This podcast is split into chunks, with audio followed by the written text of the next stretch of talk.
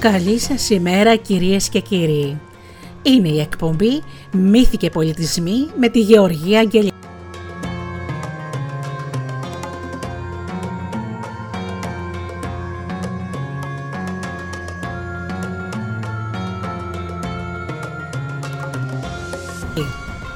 Το ταξίδι που σας προσφέρω σε όλο τον κόσμο με παραμύθια, μύθους και ιστορίες. Σήμερα αγαπημένοι μου φίλοι σας έχω παραμύθια από την Τσεχία και φυσικά την ανάλογη μουσική.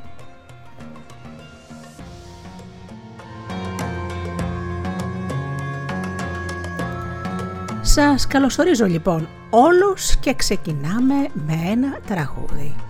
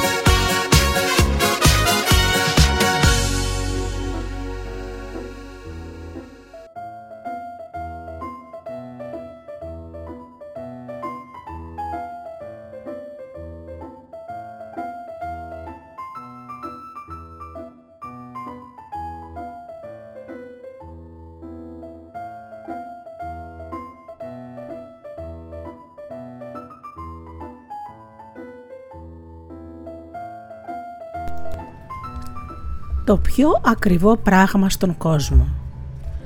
Πρέπει να περάσετε πολλά βουνά, κάμποσες θάλασσες και ποτάμια για να φτάσετε σε μια χώρα όπου κυβερνούσε ένας βασιλιάς που οι υπήκοοι του τον θεωρούσαν αρκετά έξυπνο. Όμως καμιά φορά και οι έξυπνοι μπορούν να βλέπουν λάθος τα πράγματα και να παίρνουν λαθασμένε αποφάσεις, με αποτέλεσμα να κάνουν τα πάντα γύρω τους φουρτουνιασμένη θάλασσα. Όπως θα ακούσατε την παρακάτω ιστορία. Ο έξυπνος αυτός βασιλιάς είχε τρεις κόρες. Ήταν πολύ όμορφες και θα λέγαμε καλά κορίτσια. Όπως κάθε γονιός τις αγαπούσε πάρα πολύ και εκείνες τον αγαπούσαν το ίδιο.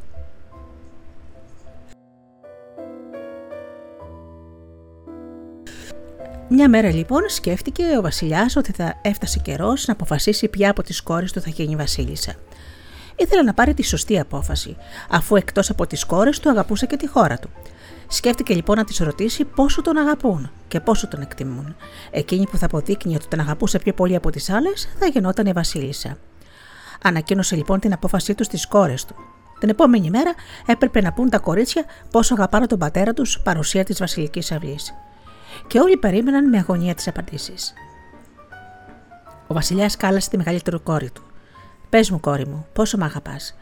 Η μεγαλύτερη κόρη, ντυμένη με τα πιο ακριβά ρούχα και ντυμένα με ασημένιες και χρυσές κλωστές, με κοσμήματα από μαργαριτάρια και διαμάντια, είπε «Αγαπητέ μου πατέρα, εγώ σας αγαπώ πιο πολύ από όλο το χρυσό του κόσμου. Οι άνθρωποι κάνουν πολέμους για το χρυσό. Όποιος έχει έστω και λίγο το προσέχει σαν τα μάτια του. Σε, εποχές, σε εποχές κινδύνου τον κρύβει. Αν πετάει το τελευταίο που θα πουλήσει θα είναι το χρυσάφι. Ο βασιλιάς πολύ ευχαριστημένος από την απάντηση της κόρης του, αφού και το θησαυρός του Βασιλείου το αποτελείται από χρυσά τούβλα και ράβδους και φλουριά, ό,τι πλούτος υπάρχει στον κόσμο υπολογίζεται σε χρυσό. Πολύ καλή απάντησή σου, εξαιρετική. Τώρα εσύ κάλεσε τη μεσαία κόρη. Εκείνη ντυμένη σε μακρύ λευκό χιτόνα με στεφάνια από ορχιδέα στο κεφάλι και ένα λαούτο στα χέρια είπε τραγουδιστά. Αχ, πατέρα, εγώ σας αγαπάω σαν τη μουσική, που πρέπει να σας κάνει χαρούμενο όταν σας στενοχωρεί κάτι. Μπορεί να σας βάλει να σκεφτείτε τους εχθρούς να κάνει φίλους. Και τίποτα να μην έχεις, μπορείς να τραγουδάς. Και οι φτωχοί άνθρωποι τραγουδάνε. Και οι άνθρωποι που είναι πρικισμένοι θα γράψουν ή θα παίξουν μουσική. Είναι ελάχιστοι και πληρώνονται πάρα πολύ καλά στις καλύτερες αυλέ του κόσμου. Ο Βασιλιάς σκέφτηκε για λίγο την απάντησή της και τη βρήκε και αυτή εξαιρετικά έξυπνη. Έβγε κόρη μου, εξαιρετική αγάπη σου. Θα δυσκολευτώ να αποφασίσω ποια από τις δυο σας θα γίνει Βασίλισσα. Τώρα όμως είναι η σειρά της μικρότερης. Η μικρότερη πριγκίπισσα, Μαρούσκα τη λέγανε, ήταν διαφορετική από τις αδερφές της. Πάντα φορούσε ρούχα απλά και της άρεσε να βοηθάει την, στην κουζίνα, στον κήπο, να παίζει με τα χωριατόπουλα, σαν να μην είναι πριγκίπισσα. Παρουσιάστηκε λοιπόν απλά ντυμένη με το μοναδικό κόσμο που είχε το χαμογελό της και χωρίς εξηγήσεις είπε: Εγώ πατέρα σας αγαπάω σαν το αλάτι. Ο Βασιλιάς πετάχτηκε από το θρόνο και το αίμα ανέβηκε στο κεφάλι του. Όλοι γύρω γελούσαν και ο Βασιλιάς δεν μπορούσε να σκεφτεί τίποτα άλλο εκτός το ότι τον ντρόπιασε η κόρη του μπροστά σε όλο τον κόσμο. Πριν όμως η Μαρούσκα μπόρεσε να δώσει εξηγήσεις, άρχισε να φωνάζει. Σαν αλάτι που έχει ο κάθε χωριά της. Σαν αλάτι που αγοράζεις με ψηλά. Η απάντηση της Μαρούσκα του ράγισε την καρδιά, επειδή της είχε και αδυναμία. Του άρεσε που ήταν απλή. Κατά βάθος ήταν σίγουρος πως την καλύτερη απάντηση θα του την έδινε αυτή και όταν ηρέμησε κάπως είπε: Ήμουν βέβαιος πως θα μου δώσεις απάντηση άξια τη αγάπη σου. Δεν περίμενα ούτε χρυσό ούτε διαμάντα, διαμάντια, αλλά μια έξυπνη απάντηση, όχι προσβολή. Πατέρα, κατάφερε να πει η Μαρούσκα, η αγάπη δεν είναι ούτε έξυπνη ούτε πονηρή. Υπάρχει ή δεν υπάρχει. Σαν το αλ. και εκεί την έκοψε. Θύμωσε ακόμα πιο πολύ και τη διέκοψε πάλι. Εσύ θα μου κάνεις την έξυπνη, φύγε από μπροστά μου. Μη σε ξαναδώ ποτέ στη ζωή μου αφού με αγαπάς σαν το αλάτι, σαν το αλάτι που γλύφουν και τα βόδια. Τι να έκανε η Μαρούσκα. Έφυγε. Μόνο στην πόρτα γύρισε στον πατέρα της και είπε: Όταν θα ηρεμήσετε, πατέρα, φανταστείτε πως θα ήταν η ζωή σας χωρίς το αλάτι. Ο Βασιλιάς δεν ήθελε να έχει κόρη του τον τελευταίο λόγο και είπε: Να επιστρέψεις όταν το αλάτι θα γίνει πιο ακριβά και από το χρυσό. Η πόρτα έκλεισε και η Μαρούσκα έμεινε, από... έμεινε έξω. Στην αρχή δεν ήξερε πού να πάει και περπατούσε κλαίγοντας, λυπημένη από ο πατέρας της. Δεν κατάλαβε τίποτα. Όταν όμως ηρέμησε, αποφάσισε. Θα πάω εκεί που με αγαπάνε, σαν το αλάτι. Έτσι έφτασε μετά από μια ώρα σε μια λίμνη και έκατσε να δει τον ψαρά που επέστρεφε εκείνη την, την ημέρα και κάθε μέρα, συγκεκριμένη ώρα από το ψάρεμα. Μετά από λίγο ο ψαράς έκανε την εμφάνισή του και έκπληκτο είδε να κάθεται η Μαρούσκα στην όχθη και να κλαίει. Τότε ρώτησε τι της συμβαίνει και η Μαρούσκα του είπε: Άσε, με ρωτάς. Θα φτάσουν γρήγορα και σε σένα τα νέα για τη συμβάντα στο παλάτι. Δεν μπορώ να, πιστε... να επιστρέψω. Θα με περάσεις με τη βάρκα σου απέναντι. Το βράδυ στο δάσος. Δεν θέλεις να μείνεις στην καλύβα μου αφού δεν μπορείς να πας στο σπίτι σου. Όχι, ξέρω τι να κάνω. Ε, πώς να σου πω, Όχι, ξέρεις που μένω. Αν με χρειαστείς, εδώ είμαι. Σε ευχαριστώ, φίλε μου, του είπε η Μαρούσκα και μπήκε στο, στη βάρκα. Μετά από λίγο έφτασαν στην απέναντι όχθη και η Μαρούσκα μπήκε στο σκοτεινό δάσος. Έψαχνε για ένα σπιτάκι μέσα στην καρδιά του. Επικρατούσε απόλυτο σκοτάδι, αλλά η μικρή πιγκρίπισσα αισθανόταν πως κάτω από το μαύρο πέπλο υπήρχε ζωή. Ήξερε πως όλα τα νυχτερινά πλάσματα την πήραν χαμπάρι. Η Μαρούσκα γνώριζε καλά το δρόμο και προχωρώντας προσεκτικά έφτασε στο σημείο από όπου μπορούσε κανείς να διακρίνει ένα μυδρό φως που έβγαινε από το σπιτάκι που αναζητούσε. Μόλις έφτασε στο κατόφλι, η πόρτα άνοιξε και μέσα στεκόταν μια γριούλα. Κορίτσι μου, τα έμαθα όλα. Έλα γρήγορα μέσα. Σου έχω ζεστό ρόφημα από χαμομήλι και βατόμουρα, με μέλι από άγριες μέλισσες. Θα κοιμηθείς καλά και μη στενοχωριέσαι, όλα θα φτιάξουν. Σκληρό το καρύδι ο πατέρας σου, υπερβολικά ειλικρινής κι εσύ. Δέκα τρόποι υπάρχουν να πεις την αλήθεια. Η Μαρούσκα ερχόταν συχνά στο σπίτι της γριάς γυναίκας που τον αποκαλούσε γιαγιά και μάθαινε από εκείνη τα μυστικά των βοτάνων. Την ίδια στιγμή στο παλάτι, μάλλον το βασιλιά ο φίλος και ο πρώτος του σύμβουλος.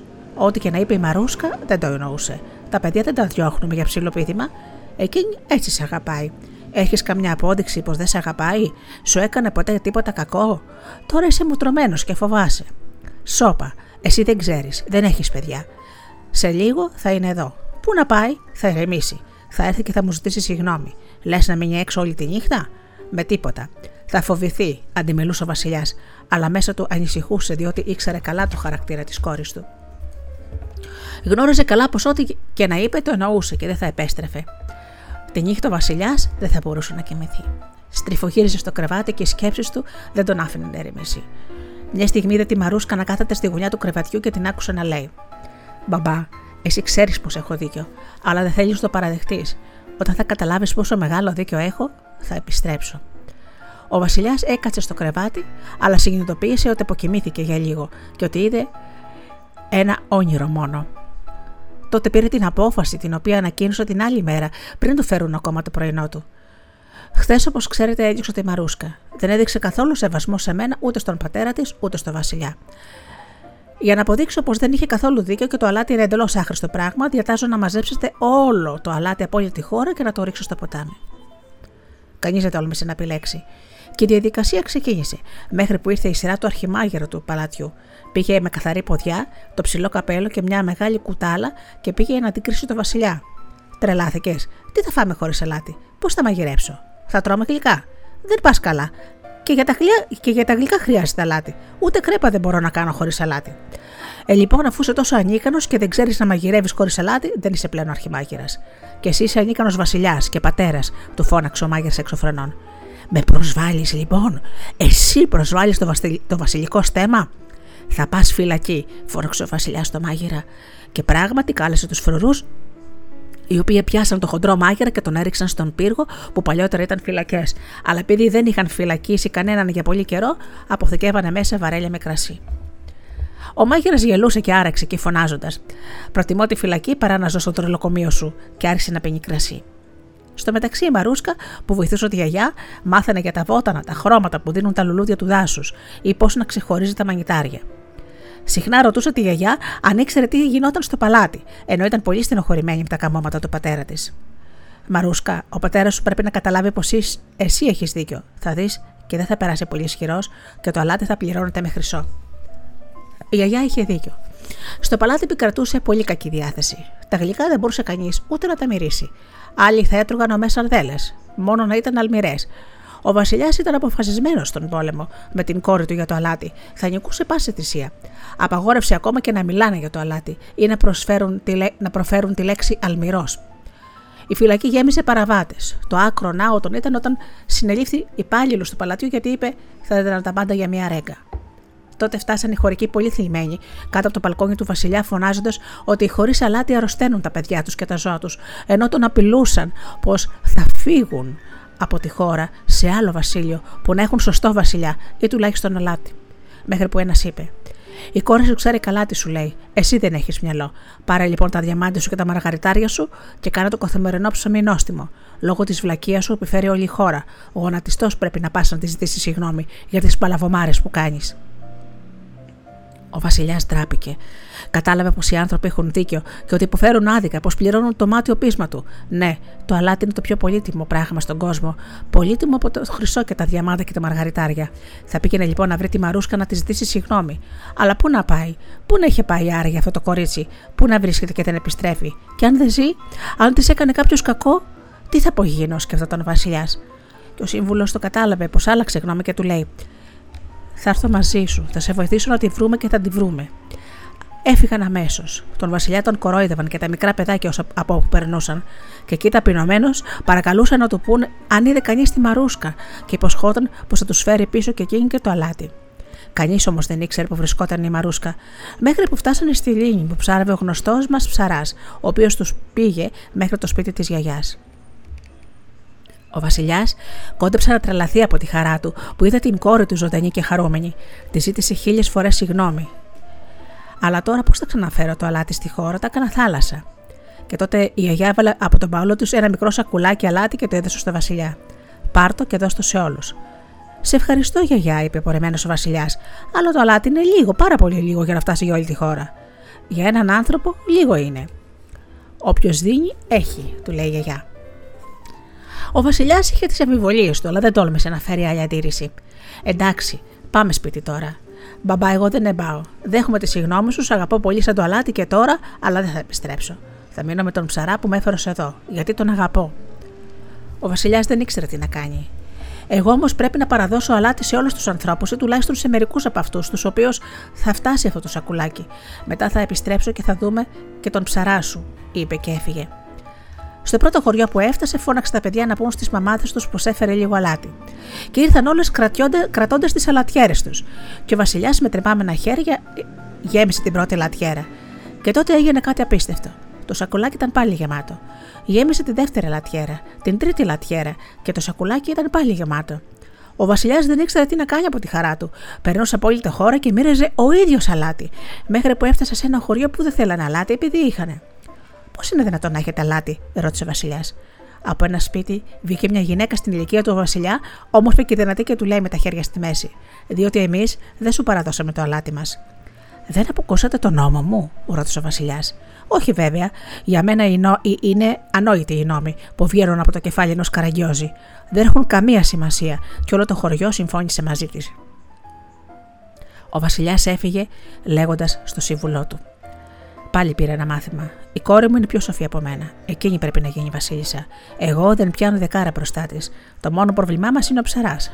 Πάμε να τον βρούμε. Ο Βασιλιάς πήγε λοιπόν και το βρήκε. Και είδε ότι ο ψαράς με τη μαρούσκα καθόταν στην όχθη της λίμνης και γελούσαν φτιάχνοντας δίχτυα. Από μακριά ήταν τον Βασιλιά και τον ακόλουθό του να πλησιάζουν. Και όταν έφτασαν ο Βασιλιάς, πήρε την κόρη του και τον ψαρά, παράμαρα και τους είπε: Κοίτα, Μαρούσκα, θέλω να σου παραδώσω το Βασίλειο. Δεν ήμουν σωστός Βασιλιάς τελευταία. Πάρω τον ψαρά σου και λάτε στο παλάτι. Τι, πετάχτηκε ο ψαράς. Μήπως πρέπει να με ρωτήσετε τι θα πει, πάρε τον ψαρά. Τι είμαι εγώ, πακέτο είμαι. Εγώ δεν θέλω να πάω στο παλάτι. Εμένα μου αρέσει εδώ όπως είμαι. Τι να το κάνω το παλάτι, να ψαρεύω χρυσόψαρα στα νηδρία σου. Πατέρα, ούτε εγώ θέλω να φύγω. Θα μείνω εδώ. Εσύ είσαι ακόμα νέος. Βρες μια σωστή γυναίκα που να την αγαπάς και πήγαινε να τακτοποιήσεις αυτά που έκανες. Έχεις πολλά να κάνεις και να βάλεις σε σωστή σειρά τα λάθη που έκανες.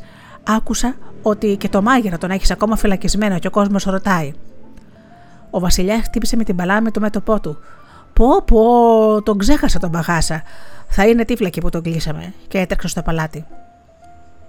Ξέρω ποια θα ζητήσω να γίνει γυναίκα, μου είπε στον δρόμο στο φίλο του.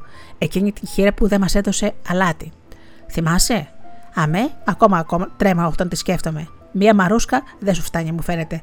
Θέλεις να παντρευτείς μια τέτοια σοβαρή γυναίκα; Να παντρευτεί αυτή η σοβαρή γυναίκα ένα καραγκιόζι, όπως είπε; Και τελικά έτσι έγινε. Ο Βασιλιάς ζήτησε το χέρι της χείρας, η οποία συμφώνησε και παντρεύτηκε τον Βασιλιά, αλλά να μετακομίσει στο παλάτι με τίποτα.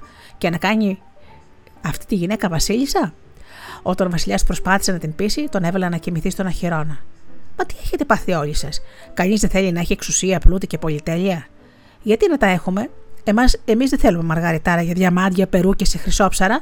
Εσένα δεν σ' αρέσει το σπίτι μου, κοντά στη φύση και στους ανθρώπους. Και όπως βλέπεις τόσες μέρες που λείψει από το παλάτι, δεν σε αναζήτησε κανείς. Ο Βασιλιάς δεν χρειάζεται. Ο λαός μπορεί από μόνος του να κυβερνάει. Εμείς ξέρουμε τι έχουμε ανάγκη. Εσύ πώς να το ξέρεις, αφού είσαι κλεισμένος σε τέσσερις τείχου. Κάθε παιδάκι εδώ στο χωριό ξέρει πόσο σημαντικό είναι το αλάτι και η αγάπη. Και εσύ με τα πλούτη σου έχασες τελείως το μέτρο, την επαφή για την πραγματικότητα. Ο Βασιλιάς το σκέφτηκε λίγο και ρώτησε: Και αν ήθελα να μείνω εδώ μαζί σου στο χωριό, θα συμφωνούσες; Ναι, αλλά αν θέλεις να κάνεις το Βασιλιά, να επιστρέψεις στο παλάτι. Μόνος σου. Αν θέλεις να μείνεις εδώ μαζί μου, πράγμα που θέλω, πρέπει να δουλεύεις σαν και εμένα, όπως όλος ο κόσμος. Και έτσι ο Βασιλιάς έμεινε στο χωριό και έγινε φούρναρης. Το παλάτι το έκανε μουσείο και τους κήπους του μια απέραντη παιδική χαρά. Να πάτε να το δείτε γιατί είναι η πιο όμορφη παιδική χαρά του κόσμου.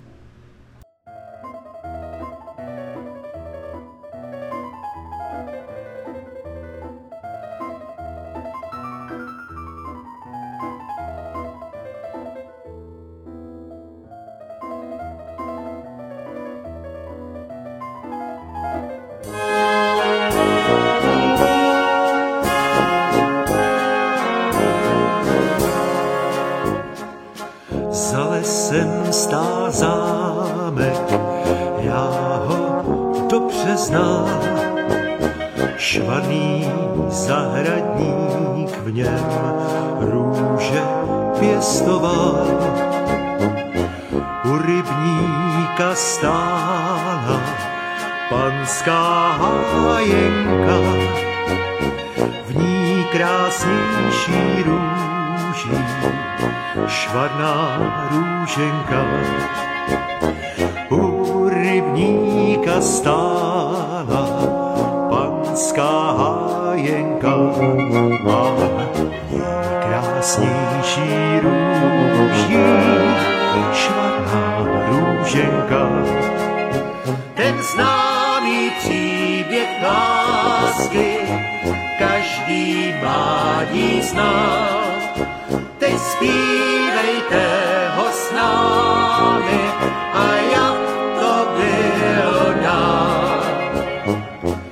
Ten zahradník v zámku měl z těch růží snad omámený vůní.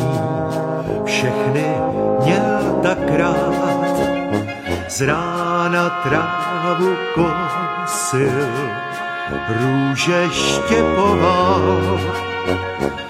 krásné růženky se zamiloval.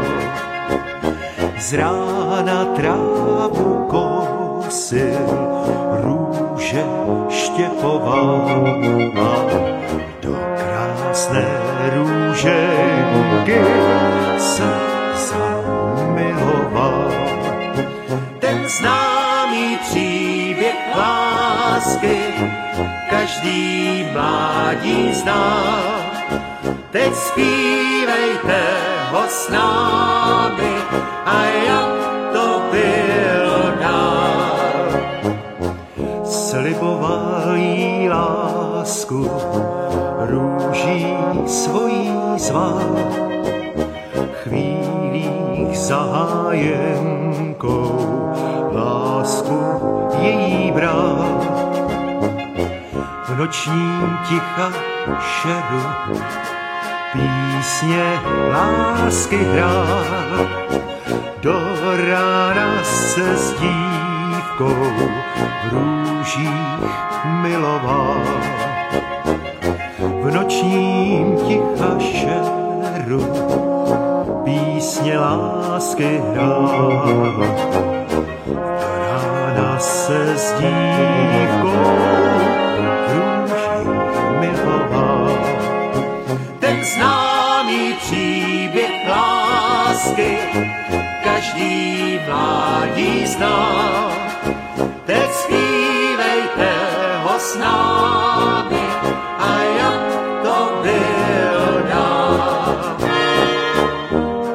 jednoho dne z rána byla veselka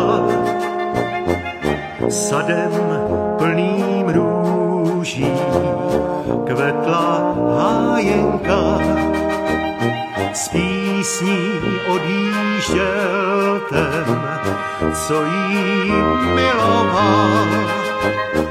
Opuštěn a sám tu zahradníček stál. S písní odjížděl ten, co jí miloval a puštěn a sám tu zahradníček stál. Ten známý příběh lásky každý mládí zná. Zpívejte ho s námi a jak to bylo dál. Za lesem je zámek, jen jsem vám říct chtěl, kdo mi tenhle příběh mládí vyprávěl. Ty růže nejsou tajenka. Milý byl můj táta, máma růženka.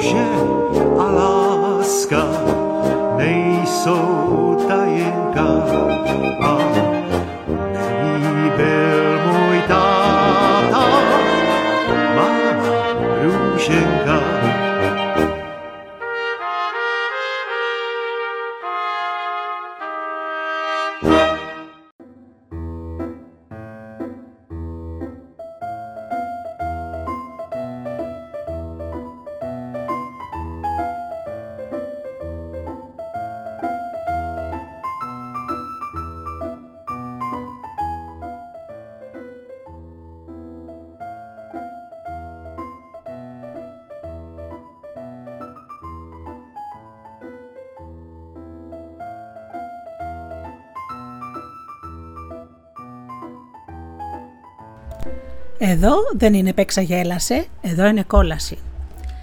Ο Πέτρος καθόταν στην άκρη του ταραγμένου ποταμού και σιγουρτραγουδούσε ένα θλιμμένο τραγούδι, και το ήξερε από τη μητέρα του, την οποία μόλις αποχαιρέτησαν.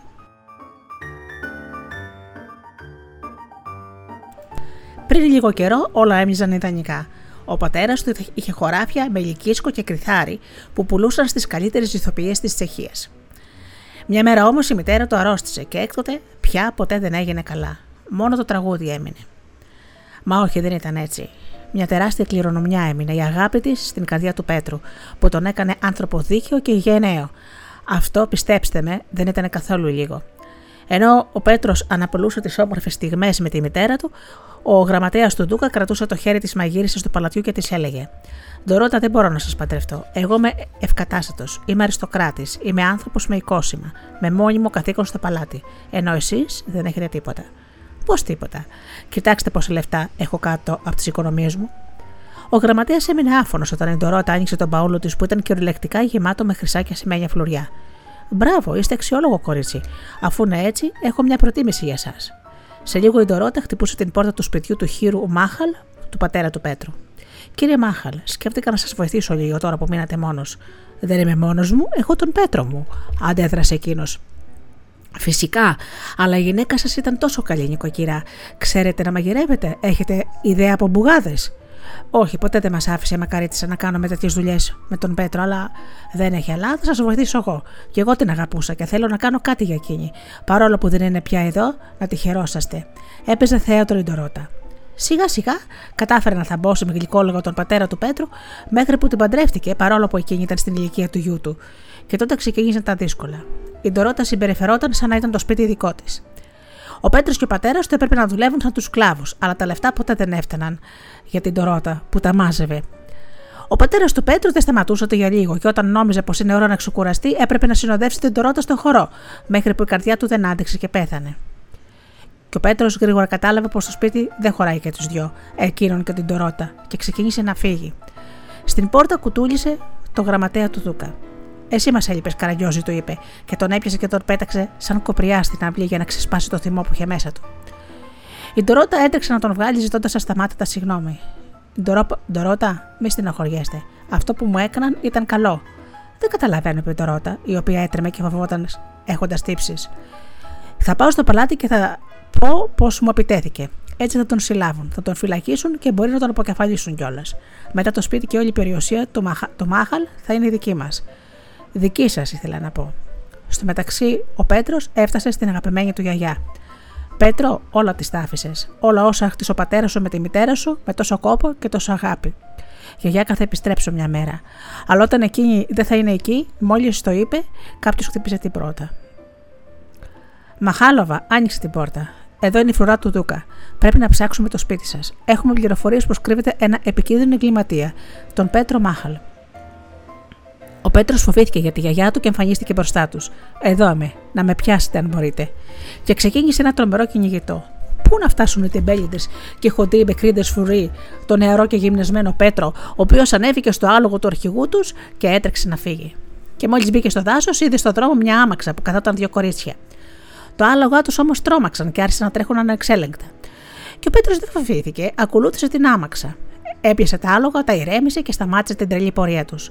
Τα δύο κορίτσια ήταν πολύ όμορφα και άρεσαν στον Πέτρο πολύ, που ξέχασε τον κυνηγούν.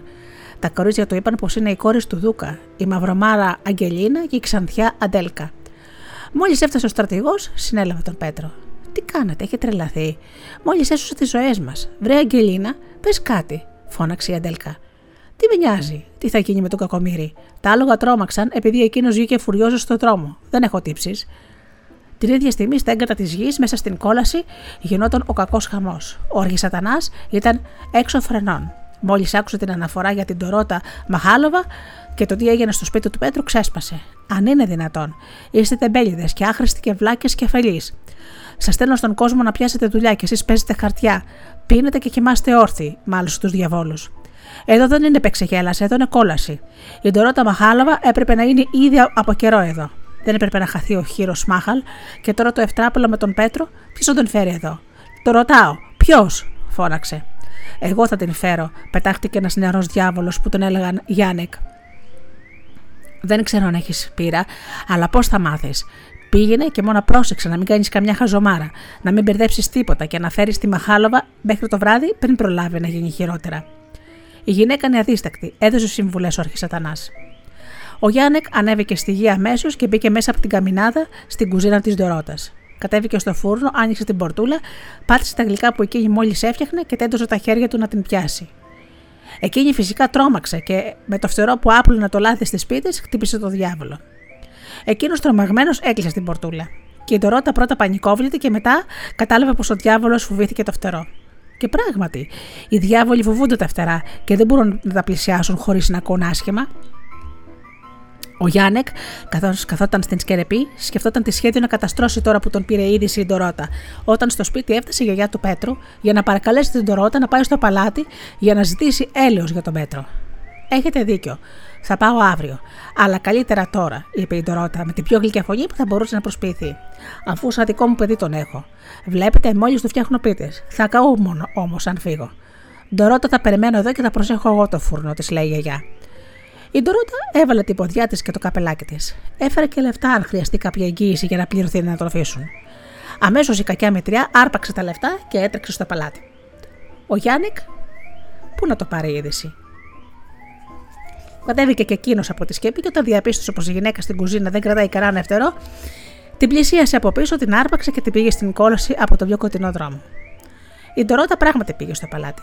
Με τα λεφτά της γιαγιάς, δωροδόξησε τον Τούκα και τον γραμματέα του, προκειμένου να αποκεφαλίσουν τον Πέντρο ή τουλάχιστον να του κλείσουν φυλακή ισόβια, ενώ έβαλε και από την τσέπη της ώστε να ακολουθήσουν συνοπτικές διαδικασίες. Στη δίκη τα πράγματα για τον Πέτρο πήγαν πολύ άσχημα. Όλα φαινόταν χαμένα. Η Αντέλκα δεν μπορούσε να το δεχτεί άλλο και πετάχτηκε. Τι σας έπιασε όλους; Ο Πέτρο μας έσωσε τη ζωή. Θα κάτσω φυλακή μαζί του για να καταλάβετε πόσο άδικοι είστε. Ο Δούκα τρόμαξε. Ήξερε πως είναι άδικος και πως πουλάει τον Πέτρο για ένα βαλάντιο με σημαίνια φλουριά. Ήξερε επίσης πως η Αντέλκα δεν αστείευόταν. Και από την άλλη ο στρατηγός δεν ήθελε να μπει ο Πέτρος φυλακή. Τελευταία δεν μπορούσε να βρει νέους να γραφτούν στο στρατό και έτσι έκανε μια πρόταση στο Δούκα. Κοιτάξτε, έκλαπρότατε, ο Μάχαλ φταίει επειδή δεν υπάκουσε τη διαταγή σα. Μας ξυλοφόρτωσε, μας ντρόπιασε. Αυτό είναι αλήθεια και γι' αυτό πρέπει να τιμωρηθεί. Όμως δεν σκότωσε κανέναν για να το αφαιρέσουμε τη ζωή. Αν τον βάλουμε φυλακή, πρέπει να τον ταΐζουμε και να κάθεται στο κελί τζάμπα. Να τον δώσετε σε μένα. Θα μπει στο στρατό και εκεί θα, θα στρώσει. Σας το εγγυώμαι προσωπικά. Η λύση αυτή άρεσε στον Δούκα και έτσι έγινε. Ο, ο Πέτρος πήγε στο στρατό και η γιαγιά του στην κόλαση. Δεν σας είπα για τη ζυγαριά που έχουν στην κόλαση. Όποιον φέρουν στην κόλαση πρέπει να ζυγιστεί. Δεν έχει όμως καμιά σημασία πόσο κιλά είναι. Ζυγαριά ζυγίζει τις αμαρτίες του. Όσο χειρότερος άνθρωπος, τόσο πιο βαρύ στίχνη. Και η γιαγιά πρέπει να ανέβει στη ζυγαριά, η οποία έδειχνε το βάρος των αμαρτιών της. Μηδέν. Βγάλαν, βάλανε λοιπόν ένα βαρύδι. Τίποτα. Βγάλανε και δεύτερο βαρύδι. Τίποτα. Μα πώς είναι δυνατόν, σκεφτόταν ο Αρχισατανά, κουνώντας τη ζυγαριά μήπως κόλλησε. Δεν μπορεί. Είστε η χείρα μαχάλαβα από το βράχο του διαβόλου; Ναι, είπε η γιαγιά. Πώς είναι δυνατόν και δεν μπορούμε να υπολογίσουμε την κακία σας; Μάλλον δεν είμαι κακιά για να βρίσκομαι εδώ. Έγινε λάθος. Κυρία μου, δεν θα μας πείτε εσείς πώς θα κάνουμε τη δουλειά μας. Εδώ δεν είναι πεξαγέλαση, εδώ είναι κόλαση. Αιώνες δεν μας πρόδωσε ζυγαριά, διαμαρτυρόταν ο Ορχή Σατανάς, ψάχνοντας κάτι στο βιβλίο των Μαρτιών όταν ξαναρώτησε. Ακόμα μια φορά είστε η χείρα Μαχάλα Ντορότα από το βράχο του διαβόλου, η μητριά του Πέτρου Μάχαλ, τονίζοντας την κάθε λέξη. Είμαι η χείρα Μαχάλαβα από το χωριό Βράχος του Διαβόλου, αλλά όχι η Ντορότα. Άννα λέγομαι και είμαι η γιαγιά του Πέτρου, όχι η μετριά του. Πριν προλάβει να συνειδητοποιήσει ο Αρχισατανά τι έγινε, έφτασε άλλος απεσταλμένος διάβολος από τη γη και έδωσε φρέσκια αναφορά σχετικά με το ότι έκανε η Ντορότα, με αποτέλεσμα να φτάσει τη γιαγιά στην κόλαση και πως δωροδόκησε το δικαστήριο με τα λεφτά της γιαγιάς. Τότε στην κόλαση έγινε όντως κόλαση. Ο Αρχισατανά γούρλωσε τα μάτια, φώναζε, απειλούσε και ιδίως το Γιάννικ. Πόσες φορές θα σας τα εξηγήσω. Εδώ δεν είναι κόλαση. Εδώ δεν είναι επεξεγέλαση, είναι κόλαση. Πρέπει να υπάρχει απόλυτη τάξη, πειθαρχία και επιμέλεια και οργάνωση. Η Ντορότα πρέπει να φτάσει σε εμάς το συντομότερο δυνατόν. Πάλι θα έχουν χίλιες ερωτήσεις από τον παράδεισο και ποιος θα τους εξηγήσει αυτή τη φορά; Ποιος θα πάει να φέρει την Ντορότα μαχάλαμα αυτή τη φορά; Κανείς δεν ήθελε να πάει. Όποιος δεν φοβόταν τον αρχή Σατανά, φοβόταν την Ντορότα. Και ο Γιάννης ξανασήκωσε το χέρι του. Τι πλάκα θα μου κάνεις.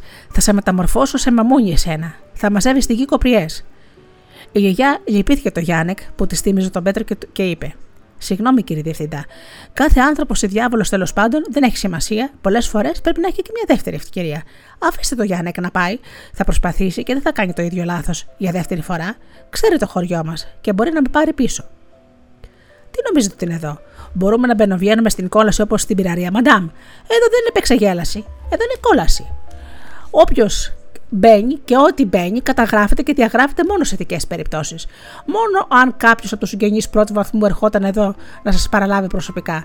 Και όπως μάθαμε τώρα, ο μοναδικός σα συγγενής είναι ο Πέτρος Μάχαλ και είναι στο στρατό χάρη στη βλακεία του Γιάννεκ.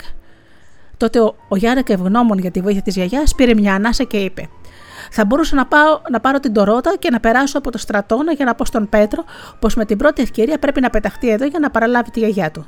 Τι να σας κάνω. Πήγαινε. Αλλά είναι η τελευταία σου ευκαιρία.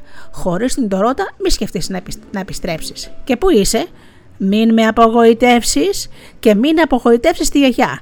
Αν δεν υπήρχε αυτή, θα έψαχνες ήδη για κοπριά.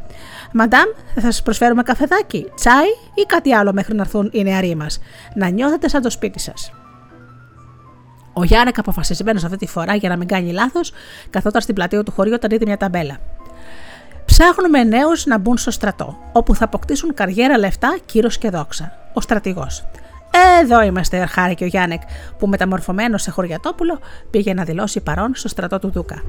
Το πήραν βέβαια αμέσως, ενώ ο Γιάννεκ ρωτούσε παντού μέχρι να βρει τον Πέτρο, ο οποίος περνούσε τα χάλια μαύρα στο στρατό. Τις χειρότερες δουλειές έκανε. Αμέτρητα γυμνάσια και ξανά αγκαρίες. Αισθανόταν προδομένος από τη μοίρα του και δεν σταματούσε να σκέφτεται πώς θα φύγει. Το βράδυ, όταν κοιμόταν όλοι, έμαθε από τον Γιάννεκ όλα όσα είχαν συμβεί. Κοίτα, θα με βγάλεις από εδώ και εγώ θα σε βοηθήσω να πάρεις την Τωρότα μετά. Μετά θα πάμε για τη γιαγιά σου. Της έχω κι εγώ υποχρέωση, συμπλήρωσε ο Γιάννεκ. Κάθισα λοιπόν κοντά στο τζάκι και ο Γιάννεκ έκανε τα μαγικά του και πριν προλάβει κανείς να πάρει χαμπάρι τι γίνεται, πέταξαν έξω από το στρατόνα μέσα από την καμινάδα πήγαν στο σπίτι του Πέτρου. Στην αυλή στακόταν η Ντορότα που φορούσε ένα καπέλο με φτερά.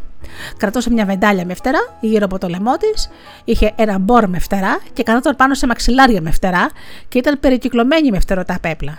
Κατάλαβε πως η κόλωση την περίμενε με ανοιχτή αγκαλιά. Βλέπεις το πρόβλημά μου; Εξαιτίας των φτερών δεν μπορώ να την πλησιάσω ούτε στα 10 μέτρα, παραπονιόταν ο Γιάννεκ, που είχε ήδη αρχίσει να φτερνίζεται. Χα! Γι' αυτό είμαι εγώ εδώ. Εγώ δεν έχω κανένα πρόβλημα με τα φτερά. Περίμενε εδώ και θα σου το φέρω πακέτο. Ο Πέτρος πήγε στον Αχυρώνα, πήρε ένα μεγάλο σάκο με πατάτες, την άδειασε και πλήσισε στην Τωρότα χωρίς να το πάρει χαμπάρι. Έριξε πάνω της το σάκο, πρόλαβε να πετάξει το φτερωτό αξεσουάρ της και έτρεξε στο Γιάννεκ. Εδώ είναι, έλα, να, έλα μπορούμε να φύγουμε. Ο Γιάννεκ, χαρούμενος, δεν ήξερε πώς να ευχαριστήσει τον Πέτρο και όταν φτάσανε στην είσοδο της κόλασης, το είπε: Πέτρο, ο Αρχιστανά θα σου πει πως θα σε ξεπληρώσει με τρεις ευχές. Ζήτα το ό,τι θέλεις, αλλά εγώ σου προτείνω να ζητήσεις ένα παλιό παλτό το οποίο στις τσέπες οι τσέπες του γεννούν λεφτά. Θα τα χρειαστείς. Επιτέλους λοιπόν η Ντόροτα έφτασε στην κόλαση. Η ζυγαριά την καταχώρησε στους χειρότερους και ο Αρχιστανά ηρέμιζε και ρώτησε τον Πέτρο για τις τρεις ευχές. Πρώτα θέλω τη γιαγιά μου να την πάω σπίτι. Έγινε. Παρόλο που θα μου λείψει πολύ, είπε ο Αρχιστανά. Μετά θέλω να ξανακατέβει ο Γιάννεκ μαζί μου για να πιάσουμε το γραμματέα του Δούκα, το στρατηγό, διαφορετικά θα με ξαναπιάσουν και θα με ξαναβάλουν στο στρατό. Και αυτό γίνεται. Ούτως ή άλλως τους έχουμε στη λίστα μας. Να τους φέρεις. Και τρίτο, θα ήθελα ένα παλιό παλτό. Αυτό το συμβούλεψε ο Γιάννεκ, είμαι βέβαιος. Ξέρεις πώς λειτουργεί. Λοιπόν, όταν βάζεις το χέρι σου στην τσέπη, θα βγάζεις ένα χρυσό φλουρί. Το παλτό λειτουργεί μόνο όταν το φοράς. Αν το βγάλεις έστω και ένα δευτερόλεπτο, αυτόματα επιστρέφει σε μένα. Ακόμα με τον παλτό θα αλλάξεις κι εσύ ο ίδιος. Μπορεί να μην σε γνωρίσει ο κόσμος, λέγεται πως είσαι ο κουνιάδο του διαβόλου. Σε λίγο δεν θα είναι ψέμα. Όταν βαρεθείς το παλτό, απλά βγάλ το. Μαντάμ χάρηκα, είπε ο Αρχισατανά και έκανε μια κομψή υπόκληση στη γιαγιά και της φίλησε το χέρι. Ο Πέτρος πήρε το παλτό και το φόρεσε. Την ίδια στιγμή το πρόσωπό του έγινε μαυριδερό. Τα γένια του και τα μαλλιά του μεγάλωσαν. Έμοιαζε πραγματικά πιο πολύ με διάβολο παρά με άνθρωπο. Έτσι η γιαγιά, ο διάβολος και ο κουνιάδος του διαβόλου ανέβηκαν στη γη και το πρώτο πράγμα που έκαναν ήταν να πάνε τη γιαγιά για σπιτικό φαΐ. Μετά, χωρίς πολλές μεγάλες δυσκολίες, πιάσανε τους ανυποψίαστου τον γραμματέα και τον στρατηγό και τους στείλανε στην κόλαση από ένα τζάκι σαν ειδική αποστολή. Έπειτα ο Πέτρος κέντρωσε τα λεφτά για τη γιαγιά του και τον εαυτό του και πήγε στο παλάτι. Κύριε, ήρθε ένας. Ε, ένας. Ε, Πώς να τον περιγράψω, τέλος πάντων, ένας βρωμιάρης και ζητάει να παντρευτεί την κόρη σας. Και τι μου το λες, να τον διώξεις. Ναι, αλλά κουβαλάει ένα εκεί φλουριά, χρυσά, σαν πρίκα. Και έτσι σκέφτηκα, μόλις ο Δούκας άκουσε για λεφτά, άλλαξε γνώμη. Να τον καλέσετε μέσα. Όταν ο Πέτρος μπήκε, άλλοι άρχισαν όλοι να φωνάζουν. Ο διάβολος, βοήθεια! Δεν είμαι ο διάβολος, ο κουνιάδος του είμαι και θέλω να παντρευτώ την κόρη σας. Θα την παντρευτεί, είπε ο Δούκας. Αλλά η Αγγελίνα άρχισε να φωνάζει. Πατέρα, τρελάθηκες να παντρευτώ αυτό το πλάσμα; Με τίποτα. Αλλά περίμενε. Αγγελίνα, είπε η Αντέλκα. Αν δεν επιστρέψουμε. Αν δεν επιστρέψουμε τα λεφτά στους γείτονες, θα κάνουμε πόλεμο. Θα αποφύσουμε να πεθάνουν απλοί άνθρωποι επειδή εσύ ήθελες συνέχεια καινούργια ρούχα, δεξιώσεις και χορούς, και επειδή ο γραμματέας έκλεβε από το ταμείο και ο στρατός ψώνιζε περισσότερο κρασί από ψωμί. Θα τον παντρευτώ εγώ. Και ο Πέτρος συμφώνησε. Θα έρθω αύριο το απόγευμα και να είναι έτοιμος ο γάμος. Την επόμενη μέρα ο Πέτρος έβγαλε το παλτό και έγινε όπω πριν. Ντύθηκε όμορφα και με τη συνοδεία της γιαγιάς πήγε στο παλάτι. Μόλις εμφανίστηκαν εκεί, η Αγγελίνα άλλαξε γνώμη και άρχισε να φωνάζει. Εγώ είμαι η μεγαλύτερη αδερφή και πρέπει να παντρευτώ πρώτη. Συγγνώμη, δεσπινή, εγώ όμως θέλω να παντρευτώ την αδερφή σας στην Αντέλκα. Η Αντέλκα τον γνώρισε και κατάλαβε πως ήταν ο Πέτρος Μάχαλ και χάρηκε δύο φορές για τον γαμπρό που της έτυχε. Ο γάμος ήταν πολύ χαρούμενος για τους περισσότερους και η Αγγελίνα καθόταν σαστισμένη στη γωνιά όταν μπήκε μέσω αρχής Σατανά, ντυμένος σε βασιλιάς και ζήτησε το χέρι της. Ο Δούκας δεν το σκέφτηκε ούτε στιγμή και του έδωσε την Αγγελίνα, η οποία με τη σειρά της κατέληξε στην κόλαση. Η κόλαση δεν είναι επεξεγέλαση και σε όποιον αξίζει θα φτάσει εκεί θέλοντας και μη.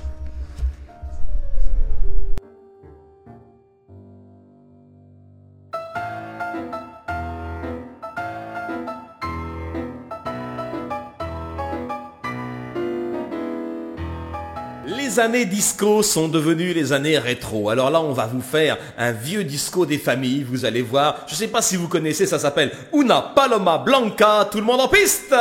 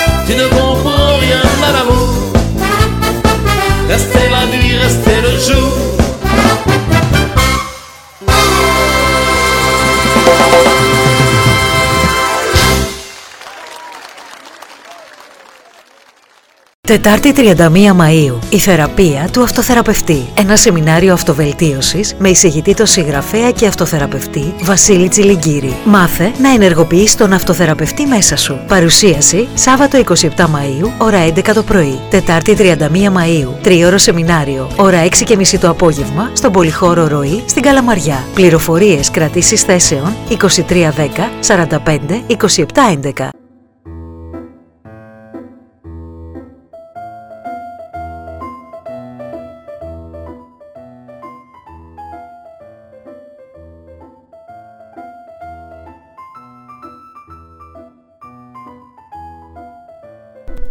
Η έξυπνη χωριατοπούλα είπε πως ανακαλύφθηκε το πατίνι. Τότε όταν το Λευκό Βουνό δεν ήταν ακόμα αφετηρία του ηλεκτρικού 22 και η σύγχρονη συνοικία της Πράγας 6 ήταν ακόμα ένα μικρό χωριό, όταν η λεωφόρος του Λευκού Βουνού που καταλήγει στην πλατεία Κάστρο ήταν ακόμα χωματόδρομος, ένας φτωχός αγρότης μάλλον με τον αδερφό του. Μα όχι, δεν μπορεί να μείνει έτσι αυτό, κατάπια όλες τις προσβολές σου, ακόμα και το πώς άρπαξες όλη την περιουσία που έμενε από τους γονείς μας. Ούτε παιδιά έχεις για να σου κοστίσουν. Αν δεν βοηθάς την κόρη μου, με την εκμεταλλεύεσαι κιόλας, είσαι και ψεύτης. Αποφάσισα να πάω στο δικαστήριο στην Πράγα. Και δεν πέρασε πολύς καιρός και ορίστηκε δικάσιμος. Τα δύο αδέρφια έπρεπε να παρουσιαστούν μπροστά στο δικαστή. Ο δικαστής της μικρής πλευράς της Πράγας διορίστηκε εκείνον τον καιρό ένας νέος άντρας, φημισμένος για την σοφία του και την ευστροφία του. Ο φτωχός αδελφός, Ματέι τον λέγανε, ήταν πολύ στενοχωρημένος και κυριολεκτικά στερνόταν προχωρώντας προς το δικαστικό παλάτι όπου πήγε με τα πόδια.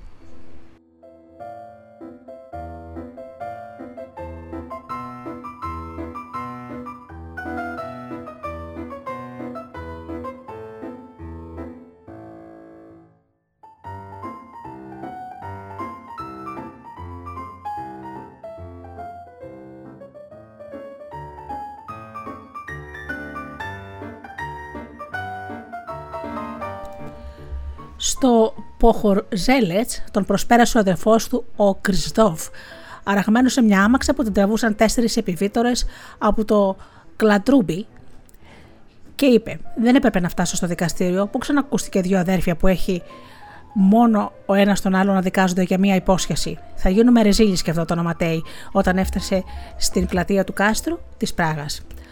Τα καμπανάκια του Αβαΐου Λορέτα μόλις παίζανε το γλυκό πικρό τραγούδι τους. Ο Ματέι τράβηξε στην οδό Σπυρουνιών που πάει κατά μήκος των δυτικών τυχών του κάστρου. Σε εκείνη την οδό δεν είχαν αριθμούς, αλλά σήματα. Όπως έχει σπίτι με δύο ήλιους, σπίτι με γάτο, σπίτι με κόκκινο λιοντάρι, σπίτι με πράσινο αστακό κλπ. Η οδός καταλήγει στην πλατεία της μικρής πλευράς, όπου δεσπόζει η εκκλησία του Αγίου Νικολάου. Εκεί ήταν και το δικαστικό μέγαρο. Ο Ματέι πριν πει έβγαλε το καπέλο του και αναστέναξε στενοχωρημένος. Στην αίθουσα, πίσω από ένα τεράστιο βαρύ ξύλινο τραπέζι, καθόταν ο δικαστής. Στο δεξί του χέρι κρατούσε μία πένα και σημείωνε ότι είχε αναφερθεί. Ήρθε η σειρά του Ματέι να πει τι είχε συμβεί. Αξιότιμη κύριε δικαστά. Παρόλο που δουλεύω τίμια και σκληρά σε όλη μου τη ζωή, δεν έχω αποκτήσει καμιά περιουσία. Δεν έχω καν καταφέρει να φτιάξω πρίκα για τη μοναδική μου κόρη. Πριν τρία χρόνια ο αδερφός μου πρότεινε να δουλέψει η κόρη μας στο νοικοκυριό του. Και υποσχέθηκε πως μετά από τρία χρόνια θα της έδινε μια γελάδα. Ο Κριστόφ πετάχτηκε. Εγώ δεν είχα υποσχεθεί τίποτα για γελάδα, δεν σου τη δίνω.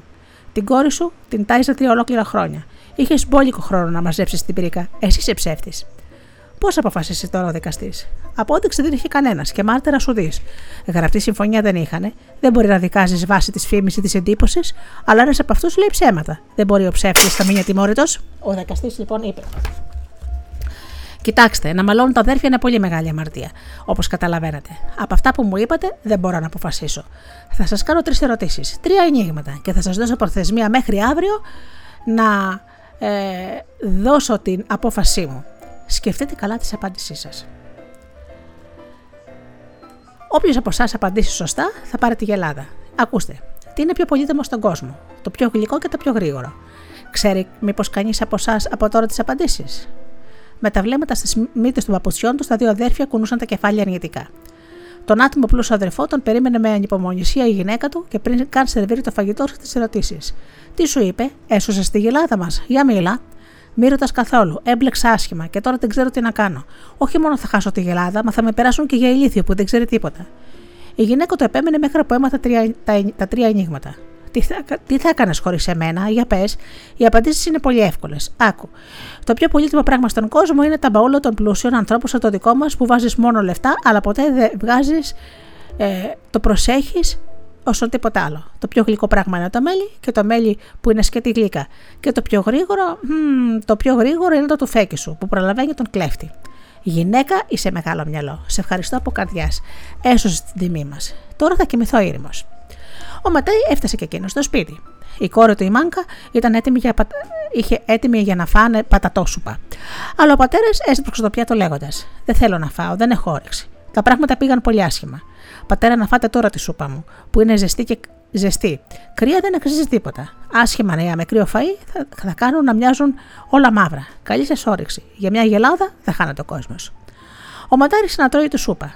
Ήταν όντως πολύ καλή και ζέστανε το στομάχι του. Μύριζε βούτυρο και μανιτάρια. Πραγματικά το πρόβλημα δεν έμοιαζε τεράστιο. Όταν έφαγε και την τελευταία κουταλιά, σκούπισε το στόμα του λέγοντας: Να σε καλά, μάνκα μου, και τώρα άκου τι ερωτήσεις που μας υπέβαλε ο δικαστής. Και εξήγησε στην κόρη του πώς αποφάσισε ο νερό δικαστής. Πατέρα, οι ερωτήσεις είναι πράγματα πολύ έξυπνες, αλλά και απαντήσεις εύκολες. Την επόμενη μέρα, πριν φτάσει το μεσημέρι, να σου πάλι τα δύο αδέρφια από το λευκό βουνό μπροστά στο δικαστή. Ο πρώτος αλαζονικά παρουσίασε τις απαντήσεις που του είχε συμβουλέψει η γυναίκα του, σίγουρος ότι θα νικήσει. Αλλά ο δικαστής δεν έμεινε ευχαριστημένος. Και τώρα εσύ πες μου, γνωρίζεις τις απαντήσεις, ρώτησε το Ματέι. Δεν είμαι σίγουρος αν ξέρω, θα σας πω όμως τι νομίζω. Ξεκίνησες πολύ σωστά, χάρηκε ο δικαστής. Το πιο πολύτιμο πράγμα στον κόσμο είναι η γη. Από αυτή προέρχονται όλα τα αγαθά, τα πράγματα, τα ζώα και οι άνθρωποι που είμαστε παιδιά της γης. Το πιο γλυκό πράγμα στον κόσμο είναι ο ύπνος. Όσο κουρασμένος και να είσαι, όσο στενοχωρημένος και να είσαι, όταν κοιμάσαι δεν θυμάσαι τίποτα. Στον ύπνο είναι όλοι ευχαριστημένοι και ευτυχισμένοι. Ο ύπνος δίνει δύναμη, ηρεμεί, απαλύνει τον πόνο. Το πιο γρήγορο πράγμα στον κόσμο είναι το μάτι, που μπορεί να τα ελέγξει όλα σε κλάσματα θερολέπτου, είπε ο Ματέι της απάντησης της Μάνκα. Μου κάνετε την απόφαση πολύ εύκολη. Σωστά, απάντησε ο Ματέη. Όποιος μετράει τα πάντα με λεφτά και πλούτο δεν χρειάζεται τη γελάδα. Μάλλον έχει πολλές. Απόφαση λοιπόν του δικαστηρίου είναι ο Γκριστόφ να πάει από σήμερα μια γελάδα στον αδερφό του τον Ματέη. Γκριστόφ, εσύ φύγε τώρα. Ο Ματέη θα μείνει για λίγο. Θέλω να τον ρωτήσω ακόμα κάτι, είπε ο δικαστής. Όταν φύγαν όλοι, τον ρώτησε. Οι απαντήσεις σου ήταν σωστές, αλλά δεν μου φάνηκαν να προήλθαν από το κεφάλι σου. Και επειδή ο πατέρας της Μάγκα ήταν ειλικρινής άνθρωπος, το παραδέχτηκε. Μάλλον θα θυμόσατε, αλλά τις απαντήσεις της συμβούλεψε η κόρη μου η Μάγκα. Πρέπει να είναι πολύ έξυπνη. Θέλω να τη γνωρίσω. Πες της να έρθει αύριο στο παλάτι. Αλλά πρόσεξε. Θα πρέπει, δεν πρέπει να έρθει ούτε πρωί ούτε νύχτα, ούτε ντυμένη ούτε γυμνή. Ούτε με παπούτσια ούτε ξυπόλυτη. Ούτε υπέβοντας ούτε με πόδια. Και να μου φέρει ένα δώρο. Το οποίο όμως να είναι άθωρο. Ο Ματέι λοιπόν έφτασε στο σπίτι και λέει στη Μάνκα: Σε ευχαριστώ για τη βοήθεια, τη γελάδα θα την πάρεις, αλλά μπλέξαμε πολύ χειρότερα. Πρέπει να πας στο δικαστικό μέγαρο αύριο. Και επανέλαβε την, προ... την πρόσκληση του δικαστή. Η Μάνκα γελούσε. Πατέρα, πράγματι είναι πολύ έξυπνος και έχει την αίσθηση του χιούμορ ο δικαστής. Α πάω λοιπόν αύριο. Η Μάνκα την άλλη μέρα ξύπνησε ακόμα νωρίς, νύχτα ήταν ακόμα για να φτάσει στην Πράγα, πριν τα χαράματα. Να μην είναι ούτε μέρα ούτε νύχτα. Και τυλίχτηκε με ένα δίκτυο ψαρέματος. Δεν ήταν ούτε γεμνή ούτε τιμένη. Έβαλε μόνο ένα παπούτσι. Δεν ήταν ούτε ξυπόλυτη ούτε παπούτσια φορούσε. Η Μάκα πήρε μια ξύλινη τάβλα. Έβαλε δύο ρόδες, μία μπροστά και μία πίσω, και έβαλε και τιμόνι.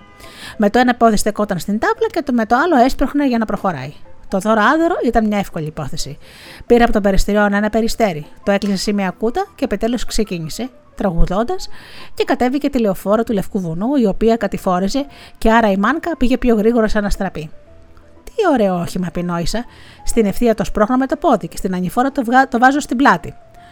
Όταν η μάνκα έφτασε στην Πράγα ήταν ακόμα σκοτάδι, αλλά ήδη μύριζε πρωινή τρασούλα. Τα πρωινά πουλάκια άρχισαν να σιγοτραγουδούν και οι φρέσκες ακτίνες του ηλίου άρχισαν να σχίζουν το σκοτάδι. Το δικοστικό μέρο ήταν σκοτεινό, εκτός από το παράθυρο στον απάνω όρεφο. Εκεί ήταν ο δικαστής και περίμενε. Η μάκα χτύπησε την πόρτα και μετά άκουσε τα βήματα του δικαστή που κατεβαίνει τις σκάλες. Πώς θα είναι άραγε, σκεφτόταν η μάνκα. Α, μάνκα πάνω στην ώρα. Πώς θα είναι άραγε, σκέφτηκε εκείνος. Άνοιξε την πόρτα και κοίταξε έκλειπτο στη μάνκα, τυλιγμένη σε ένα δίθυ και πριν προλάβει ένα πει κείμενο, κρατούσε στα χέρια του μια κούτα. Σας έφερα το δώρο σας, κύριε δικαστά, είπε η μάνκα. Ο δικαστής, πολύ περίεργος, άνοιξε την κούτα και το περιστέγει, έκανε ένα φρουστ και πέταξε. Το δώρο μου, παραπονέθηκε ο δικαστής. Αλλά αμέσως κατάλαβε και γέλασε. Μπράβο, μάνκα, έλα μέσα, μην κρυώσεις. Τι είναι αυτό το ξύλο με τις ρόδες; Η μάνκα σκέφτηκε για λίγο και είπε: Πατίνι το λέω. Για δείξε μου πώς λειτουργεί, ενδιαφέρθηκε ο δικαστής και η μάνκα ανέβηκε και του το έδειξε. Από τότε η φτωχή μάγκα, από το λευκό βουνό και ο πλούσιος αξιοσέβαστος δικαστής της μικρής πλευράς της Πράγας γίνανε στη φίλη, ερωτεύτηκαν και μια όμορφη μέρα παντρεύτηκαν. Από το λευκό βουνό κατέβαινε η μάνκα με τη συνοδεία των χωρικών, τραγουδώντας και χορεύοντας. Και την ίδια στιγμή ανέβαινε στην οδό Σπυρουνιών ο δικαστής με τη συνοδεία άλλων δικαστών, αριστοκρατών και πατρικίων. Οι δύο πορείες συναντήθηκαν στο κάστρο. Ο γάμος έγινε στο καθεδρικό ναό του Άγιο Βίτ. Όταν μπαίνει στο ναό θέλοντας και μη, πρέπει να κοιτάξεις πάνω στην πανύψηλη κάμαρα, που μοιάζει με δύο χέρια ενωμένα σαν να προσεύχονται σε σένα, τη μάγκα και το δικαστή να πάνε όλα καλά στη ζωή τους και στη ζωή όλων μας. Πριν μπουν στην εκκλησιά, ο δικαστής λέει στη μάγκα: Σε αγαπώ πάρα πολύ και σε εκτιμώ βαθύτατα για την εξυπνάδα σου. Είμαι πολύ ευτυχισμένος που σε ζήτησα να γίνεις γυναίκα μου και εσύ δέχτηκες να μου παντρευτείς. Αλλά θέλω να σου ζητήσω κάτι. Οι δικαστικές αποφάσεις είναι δική μου ευθύνη και θέλω να μου υποσχεθείς πως δεν θα ανακατεύεσαι σε αυτές. Αν παραβιάσεις τον κανόνα, θα πρέπει να φύγεις. Δεν υπάρχει λόγος να ανακατεύομαι στις δουλειές σου. Είσαι πολύ έξυπνος και πολύ δίκαιος. Έτσι πέρασε καιρός. Το ζευγάρι ζούσε ευτυχισμένο. Και όλα πήγαιναν καλά μέχρι που μια μέρα ήρθαν στο δικαστήριο δύο αγρότες, μαλώνοντας για ένα πουλάρι. Μοίραζαν μαζί ένα στάβλο, στο οποίο ένας είχε τη φοράδα και όλα στον επιβίτορα. Εκείνος με τον επιβίτερα υποστήριζε. Το πουλάρι αξιότιμη κύριε δικαστά είναι δικό μου. Ήρθαμε το πρωί στο στάβλο και το βρήκαμε ξαπλωμένο δίπλα στον επιβίτορά μου. Ο άλλος έλεγε: Δεν είναι δυνατόν, η δική μου φοράδα το γέννησε. Απλά μπερδεύτηκε και ξάπλωσε δίπλα στον επιβίτορα το καημένο το μικρό. Τα μικρά βρίσκονται κοντά στη μαμά τους και το πουλάρι ήταν στον, επιβι... στον επιβίτερά μου. Άρα είναι δικό μου. Και τέρμα, επέμενε πρώτος. Ναι, αλλά η φοράδα είναι δική μου. Αυτή ήταν έγκυος. Δεν περιμέναμε να γεννηθεί ανα πάσα στιγμή. Κολοκύθια τούμπανα. Αυτό μπορεί να το πει ο καθένας. Για ποιο λόγο ο δικαστής αποφάσισε λάθος, είπε πως το πουλάρι αγήκε στον ιδιοκτήτη του επιβίτερα. Η Μάνκα άκουσε την απόφαση και την αδικία τη και εξοργίστηκε. Βρήκε τον αδικημένο αγρότη και του λέει: Θα θα σε βοηθήσω να πάρεις ό,τι σου ανήκει. Αλλά πρέπει να ορκιστεί πως δεν θα με προδώσεις σε τίποτα. Συμφωνείς; Αν πάρω πίσω το πουλάρι, δεν θα πω σε κανέναν τίποτα πως με βοήθησες εσύ. Ωραία. Θα πάρεις ένα καλάμι ψαρέματος και όλα τα σχετικά πράγκαλα, θα κάτσεις πάνω στη φλαμουριά στον κήπο μας και θα κάνεις ό,τι ψαρεύεις. Ο άντρας μου θα σε ρωτήσει τι κάνεις εκεί, και εσύ θα απαντήσεις πως από τότε που επιβίτρο γεννούν πουλάρια, τα δέντρα είναι γεμάτα ψάρια. Στον αγρότη άρεσε αυτή η ιδέα και έκανε ακριβώς ό,τι το συμβούλεψε η Μάνκα. Όλα έγιναν όπως ακριβώς τα πρόβλεψε η Μάνκα. Ο δικαστής παραδέχτηκε το λάθος του. Έχεις δίκιο, έκανα λάθος. Αλλά δυστυχώς δεν μπορώ να αλλάξω την απόφασή μου. Θα σου δώσω λεφτά να πάρεις το πουλάρι σου πίσω. Αλλά πες μου τώρα, το να ψαρεύεις το δέντρο ήταν δική σου ιδέα. Ο αγρότης δεν ήθελε να πει με τίποτα και εκείνος επέμενε πως ήταν δική του ιδέα. Το δικαστή όμως δεν τον έπεισε. Εκείνος πήγε στο σπίτι και ρώτησε τη μάνκα. Είδατε τα ψάρια κολυμπούν στο φύλλο με τη φλαμουριάς. Ο ψαρά δεν σε πρόδωσε. Του έδωσε λεφτά να πάρει το πουλάρι του, αλλά εγώ το χιούμορ σου το γνωρίζω. Έχεις δίκιο. Του έδωσα την ιδέα. Δεν σου λέω ψέματα. Ξέρεις τι σημαίνει αυτό, Ότι πρέπει να φύγω. Δυστυχώς, αλλά δεν παίρνω το λόγο μου πίσω. Αλλά μην πεις πως σε έδικησα, μπορεί να πάρεις από το σπίτι μου ότι αγαπάς πιο πολύ απ' όλα. Λοιπόν, τώρα θα φάμε μαζί για τελευταία φορά και κρίμα που σε χάνω. Η Μάνκα ήταν στενοχωρημένη. Αυτή τη φορά δεν είχε καμιά ιδέα τι να κάνει. Όταν ο δικαστής είπε και δεύτερο ποτήρι κρασί, η Μάνκα σκέφτηκε ένα σχέδιο. Έδωσε στον άντρα της να πιει από το καλύτερο κρασί και εκείνος μέθησε με αποτέλεσμα να πέσει στο κρεβάρι του να κοιμηθεί βαριά-βαριά. Όταν ξύπνησε την άλλη μέρα ήταν μεσημέρι. Μέθησα. Μέθησα πάρα πολύ. Το κεφάλι μου πάει να σπάσει και εγώ παρεστήσεις. Ακούω κότες και γελάδες να βελάζουν. Χάλια έγινα. Τέτοια ντροπή μπροστά στη μάνκα. Αχ, μάνκα, τι κρίμα που πρέπει να φύγεις. Και ο δικαστής άνοιξε τα μάτια του. Θεέ και κύριε, πού βρίσκουμε, αυτό δεν είναι το σπίτι μου. Εκείνη τη στιγμή Μπήκε μέσα η μάγκα και το χαιρέτησε. Καλημέρα, αγάπη μου, είναι αργά, αλλά δεν ήθελα να σε ξυπνήσω. Ήσουν, ξέρεις, τύφλα ήμουν. Πώς έγινε το σπίτι μου και τι κάνεις εσύ εδώ; Εδώ είσαι στο λευκό βουνό. Εγώ τι κάνω εδώ, το σπίτι μου είναι. Μάνκα, τι αστεία είναι αυτά. Δεν είχαμε συνεννοηθεί. Δεν είναι αστεία, έκανα ό,τι μου είπες. Δεν είπες ότι μπορώ να πάρω από το σπίτι σου ότι αγαπάω πιο πολύ απ' όλα. Εγώ πήρα εσένα, γιατί εσένα αγαπώ πιο πολύ απ' όλα. Ο δικαστής, ακόμα με τις πιτζάμες και αχτένιστο, γελούσε μέχρι που τρέξαν δάκρυα από τα μάτια του. Μάνκα, σ' αγαπώ κι εγώ. Σε ευχαριστώ για την ιδέα σου. Και από το δικαστής δεν έπαιρνε ποτέ απόφαση καμιά χωρίς τη συμβουλή της Μάνκα. Και βέβαια ζήσαν μαζί ευτυχισμένοι μέχρι το τέλος της ζωής τους.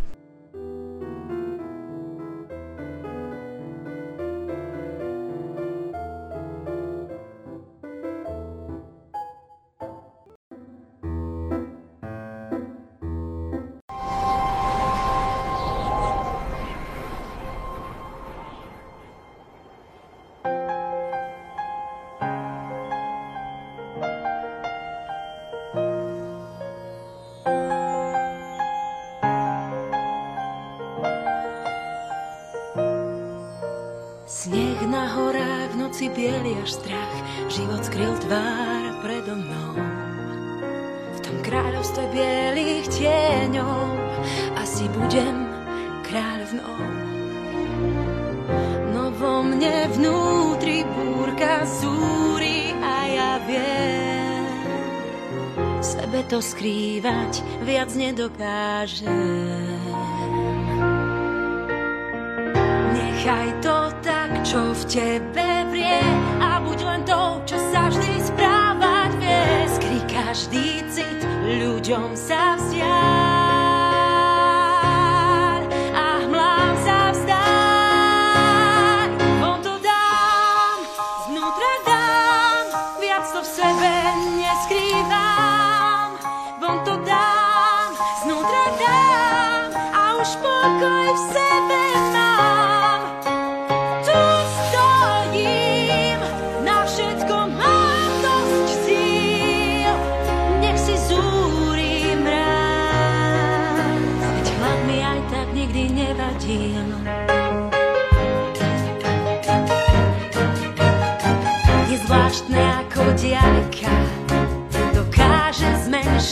vez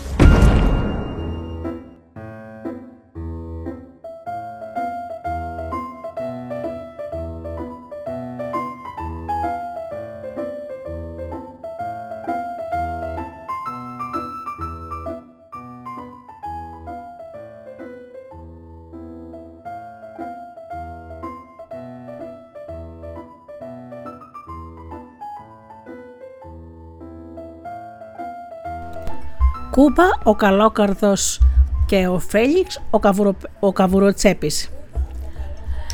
Στα έγκατα της Τσέχικης Γης βρίσκεται ανέκαθεν πολυασίμη, βασιλιάδες, έμποροι, αριστοκράτες και αστεί πλωτίζουν από αυτό, ενώ οι φτωχοί αργυρορίχοι παίζουν τις ζωές της κοροναγράμματα στα βαθιά ορυχεία, προκειμένου να εξασφαλίσουν το καθημερινό μεροκάματό τους. Η ζωή τους είναι πολύ επικίνδυνη και σκληρή. Για να απαλύνουν την καθημερινότητά τους, αφηγούνται ωραία παραμύθια και ιστορίες, όπως αυτή που μόλις θα ακούσετε. Σε ένα μικρό χωριό με τα σπίτια χτισμένα από τούβλα, ξεραμένα στον ήλιο και σκέπες, και σκεπές από άχυρο, ζούσε ένα, ένας πολύ καλός άνθρωπος, ένας πολύ φτωχός εργάτης του ορυχείου, ο Κούμπα, ο Καλόκαρδος. Ο Κούμπα είχε δημιουργήσει οικογένεια και έκανε 12 παιδιά. Όταν όμως γεννήθηκε το 12ο παιδί τους, η γυναίκα τους τον εχωρέθηκε πολύ. Κούμπα, πού θα βρούμε νονό για το παιδάκι μας, Ε, όλο θα βρεθεί και κάποιος φίλος. Εμείς οι αργυροήχοι βοηθάμε ένας τον άλλον, προσπάθησε να την ηρεμήσει ο Κούμπα. Δεν μπορούμε να το πούμε σε κανέναν τους. Η περηφάνεια τους δεν θα τους επιτρέψει να έρθουν χωρίς δώρο, αλλά για να δώσουν κάτι τι στο παιδί μας θα πρέπει να πάρουν από το στόμα των δικών τους παιδιών, παιδιών, επιχειρηματολογούσε εκείνη. Θα δεις πως μέχρι το βράδυ θα έχω φέρει νονό, δήλωσε πεισματικά ο Κούμπα και έφυγε. Αλλά κανείς από τους αργυρορίχου δεν ήθελε να γίνει νονό στο 12ο παιδί του Κούμπα. Όταν έπεσε το σκοτάδι, ο Κούμπα, ο καλόκαρδος, βρέθηκε απελπισμένος μπροστά σε ένα μικρό παρεκκλήσι στους αγρούς. Εκεί καθόταν ένας παππούς. Αμέσως ρώτησε τον Κούμπα τι τον στενοχωρεί. Μου φαίνεται έτσι. Νονό ψάχνω, παππούλι, για το γιο μου.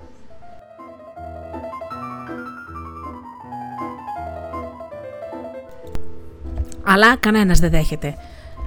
Ε, τόσο ασήμι βγάζουμε καθημερινά, καθημερινά από το γη και είμαστε φτωχοί, αναστένεξε ο Κούμπα. Εγώ δεν έχω κανένα πρόβλημα να βαφτίσω το παιδί σου από άγνωστο παππούς. Και ο Κούμπα ξαφνιάστηκε. Εσύ, γιατί ποιος είσαι εσύ; Εγώ είμαι ο ίδιος ο παντοδύναμο Θεός. Ο Κούμπα θύμωσε. Σε αυτή την περίπτωση δεν θέλω να γίνει νονό του παιδιού μου. Δεν θέλεις να γίνει νονό του παιδιού σου ο ίδιος ο Θεός, ρώτησε με απορία Θεός. Θα σου, θα σου φανεί περίεργο, αλλά δεν το θέλω, διότι δεν είσαι δίκαιος με εμάς, τους φτωχούς. Μόνο οι πλούσιοι απολαμβάνουν τα αγαθά σου. Ξαφνιάστηκε ο παππούς. Και ο Κούμπας σκέφτηκε πως ήταν μόνο μια παρέστηση και τράβηξε για το σπίτι του. Έπρεπε να παραδεχτεί πως η γυναίκα του είχε δίκιο. Στην είσοδο του χωριού συνάντησε ένα κύριο πολύ κομψαντημένο. Κουμπά, είμαι εδώ για να σε βοηθήσω, είπε χωρίς να συστηθεί. Και ποιος είσαι εσύ, διάολε, έβγε. Αυτός είμαι και μπορώ να βρω λύση σε κάθε σου πρόβλημα, απάντησε καμαρωτός. Εξαφανίσου. Εξαφανίσου από εκεί που ήρθες. Αν ήθελες να λύσεις τα προβλήματά μας, ήδη θα, παρε... θα είχες παραμένου στην κόλαση όλους εκείνους που πλωτίζουν ανελαίητα από τον κόπο μας. Ο Κούμπα έφτιασε προς τον διάβολο και εκείνος εξαφανίστηκε σε στιγμή. Έμπαινε μόνο με ροδιά του καπνού και του θιαφιού. Ο Κούμπα με το κεφάλι σκεμμένο προχωράει προς το χωριό. Κοντά στο νεκροταφείο συναντήθηκε με έναν άντρα που ήταν πολύ λεπτός κοκαλιάρης και θα μπορούσαμε να πούμε πως ήταν και καραφλός, με ένα τρίπιονο ξάθινο, ψάθινο καπέλο, ρούχα γκρίζα και εξωθοριασμένα, με μια μεγάλη κοφτερή κόσα στον ώμο, με τα μάτια τόσο βαθιά και ψυχρά που τον Κούμπα τον διαπέρασε ρίγος. Με τρόμαξες, παραπονέθηκε ο Κούμπα. Τους πάντως τρομάσω. Τι κάνεις έξω τόσο αργά, ρώτησε τον Κούμπα και εκείνος του εμπιστεύτηκε το πρόβλημά του. Εγώ θα γίνω μονονός για το παιδί σου, αλλά μένα ποιος θα με έβαζε στο σπίτι σου; Είπε με θλιμμένη φωνή αυτός ο περίεργος άντρας. Και εσύ ποιος είσαι, κουμπά, εγώ είμαι ο ίδιος ο θάνατος. Καλά τότε. Μόνο εσύ είσαι δίκαιος. Δεν ξεχωρίζεις φτωχούς από πλούσιους, εσένα δεν σε φοβάμαι. Πάμε. Ήταν νύχτα. Στο σπίτι του Κούμπα όλοι κοιμόταν. Ο θάνατος, πολύ προσεκτικά, έβγαλε το νεογέννητο παιδάκι από την κούνια του και του έδωσε το όνομα Ζωή. Ήταν κοριτσάκι. Είναι πολύ όμορφη και χαριτωμένη, αλλά τι να της δώσω. Είμαι κι εγώ φτωχός. Το βρήκα. Αφού δεν μπορώ να σου δώσω πράγματα ή λεφτά, θα σε μάθω να κάνεις το γιατρό. Βρε θάνατε. Θα σε φωνάζω Θανάση, αν δεν σε πειράζει. Ακούγεται κάπως καλύτερα νονός Θανάσης παρά νονός θάνατος. Πώς να κάνω εγώ το γιατρό; σα ίσα που διαβάζω και ξέρω να γράφω λίγα πράγματα, αλλά με πολλά λάθη. Εγώ γιατρός, γέλασε ο κούμπα. Δεν αστείευομαι, άκουσε με προσεκτικά. Θα πηγαίνει στους αρρώστου και όταν θα με βλέπεις να στέκομαι στα πόδια τους, κάνω τι σου έρχεται και θα γιατρεύονται. Αν με δεις όμως το προσκέφαλο, θα κάνεις μεταβόλια και θα φεύγεις. Και δεν θα ανακατεύεσαι στις δουλειές μου. Είμαστε σύμφωνοι; Σύμφωνοι, είναι Θανάση, απάντησε ο Κούμπα και ο θάνατος εξαφανίστηκε. Το πρωί δεν πήγε ο Κούμπα στο ορυχείο, έβγαλε μια ταμπέλα στην πόρτα του σπιτιού του και έγραφε Κούμπα Καλόκαρδο, Γενικός Γιατρός. Η γυναίκα του έκλειγε, πιστεύοντας πως ο άντρας της τρελάθηκε. Ο Κούμπα για να δοκιμάσει τις νέες του ικανότητες πήγε πρώτα στο σπίτι του φίλου του του Μιχάλη, ο οποίος είχε ένα τύχημα στο ορυχείο εδώ και τρία χρόνια και δεν μπορούσε να σηκωθεί από το κρεβάτι. Ο θάνατος ήταν στα πόδια του κρεβατιού. Χαμογελούσε στον κούμπα. Μιχάλη, σήμερα θα πας για χορό. Με κοροϊδεύεις. Ξέρεις πώς νιώθω. Αν μπορούσα να κονηθώ έστω και λιγάκι, θα τελείωνα με, με τη ζωή αυτή. Μη μου λες τέτοια πράγματα, τον μάλλον ο κούμπα. Κοίταξε γύρω-γύρω και λέει: Πώ θα τον γιατρέψω. Ξαφνικά είδε μία λεκάνη με ζύμη για τηγανίτες. Την πήρε και άρχισε να πασπαλίζει τον ανήμπορο φίλο του, ο οποίο θύμωσε. Σούστρεψε, βρε! Βοήθεια! Ο κούμπα τρελάθηκε! Άνθρωποι, βοήθεια! Αν μπορούσε, θα σε έκανα μαύρο στο ξύλο. Και μόλις το είπε, στάθηκε όρθιος. Γιατί με χτυπάς, αφού σε γιάτρεψα. Πράγματι, μόλις ο Μιχάλης συνειδητοποίησε ότι κινείται όπως πριν, δεν ήξερε πώς να ζητήσει συγγνώμη από το φίλο του και τον να ευχαριστήσει. Η φήμη του κούμπε πια διαβεβαιόταν από στόμα σε στόμα. Γιάτρευε και έγινε τους πάντες, τους πλούσιους έναντι αμοιβής και τους φτωχούς δωρεάν. Ώσπου μια μέρα, μια νύχτα για την ακρίβεια, ξύπνησαν τον κούμπα οι φωνές και γροθιές στην πόρτα. Άνοιξε κούμπα, ο κυριός μας χάνεται, σε παρακαλώ. Έλα γρήγορα. Ποιος χάνεται, τι συμβαίνει, άνοιξε ο κούμπα την πόρτα τρίβοντας τα, τα νησταγμένα μάτια του. Στο κατόφλι αντίκρισε την υπηρέτρια του Φέλιξ του Καβουροτσέπη. Ένα λεπτό κοριτσάκι που το τάιζαν με σκληρή δουλειά, σφαλιάρες και φωνές. Να πεις στους κυρίους σου πως ο Κούμπα Καλόκαρδο, ο Κουρελής και ο Αλήτης, ο Ξυπόλυτος, πάει σε όλους που υποφέρουν. Το πρόσωπό της έλαμψε από ελπίδα. Αλλά στον Φέλιξ τον Καβουροτσέπη, του ζωθοποιό του, το κογλίφο, κανείς δεν πρέπει ε, να πάει. Όταν όλο το χωριό πέθανε της πείνας, όταν δεν είχαμε να ταΐσουμε τα παιδιά μας, ο ίδιος τάιζε τα γουρούνια του με κρυθάρι. Στις γυναίκες έστελνε τα σκυλιά του, όταν τον παρακαλούσαν για λίγο ψωμί. Εμένα με στόλισε με βρισχές όταν το ζήτησα να μας πληρώσει για τις δουλειές μας. Δεν πάω πουθενά. Και το κορίτσι λύγησε από τα κλάματα. Δεν με νοιάζει τι θα γίνει με εκείνον, ξύλο θα φάω πάλι εγώ. Πρέπει να το φέρω, κλαψούριζε το κορίτσι. Ο Κούμπο λυπήθηκε. Καλά, καλά, ηρέμησε. Πήγαινε πες στην κυρία σου πως θα έρθω, θα έρθω τον όλα τα δέντρα του χωριού βγάλουν λουκάνικα. Αλλά αλλιώς να, πάρεις, να πάρει τον Φέλιξ μέτρα για το θέρετρο. Τι είπες ότι θέλει ο αλήτης, το άκουσες Φέλιξ; Δεν υπάρχει περίπτωση, θύμωσε η κυρία και κοίταξε τον άντρα της που ήταν ξεπλωμένος στο κρεβάτι, χλωμός και ανήμπορος. Γυναίκα, είπε με πολύ λεπτή και ταραγμένη φωνή. Οι σπουδαγμένοι γιατί δεν μπόρεσαν να με βοηθήσουν και δόθηκαν τόσα λεφτά. Ο Κούμπα είναι η μόνη μου ελπίδα. Πες πως θα είχα φάει εγώ τα λουκάνικα. Κάνε ό,τι σου ζητάει τώρα αμέσως. Και έτσι όλοι οι υπηρέτε πήραν αντολή να μαζέψουν όλα τα λουκάνικα που ορίμαζαν στα κελάρια της ηθοποιίας και να τα κρεμάσουν στα δέντρα του χωριού. Το πρωί η γυναίκα του Κούμπα ξύπνησε πρώτη-πρώτη και βγήκε έξω από το σπίτι. Και τι βλέπει; Τι πράγματα συμβαίνουν εδώ. Κούμπα, ξύπνα, έλα, έγινε θαύμα. Όλα τα παιδιά του χωριού είχαν σκαρφαλώσει στα δέντρα και μάζευαν τα νοστιμότητα λουκάνικα. Μόλις βγήκε στην αυλή ο Κούμπα, ακούστηκε μια φωνή. Κουμπά, πάμε. Ο άντρας μου δεν είναι καθόλου καλά. Απορώ πως τον, δεν τον χάσαμε τη νύχτα. Μπροστά από το σπίτι του Κούμπα σταμάτησε το κάρο της ειδοποίηση.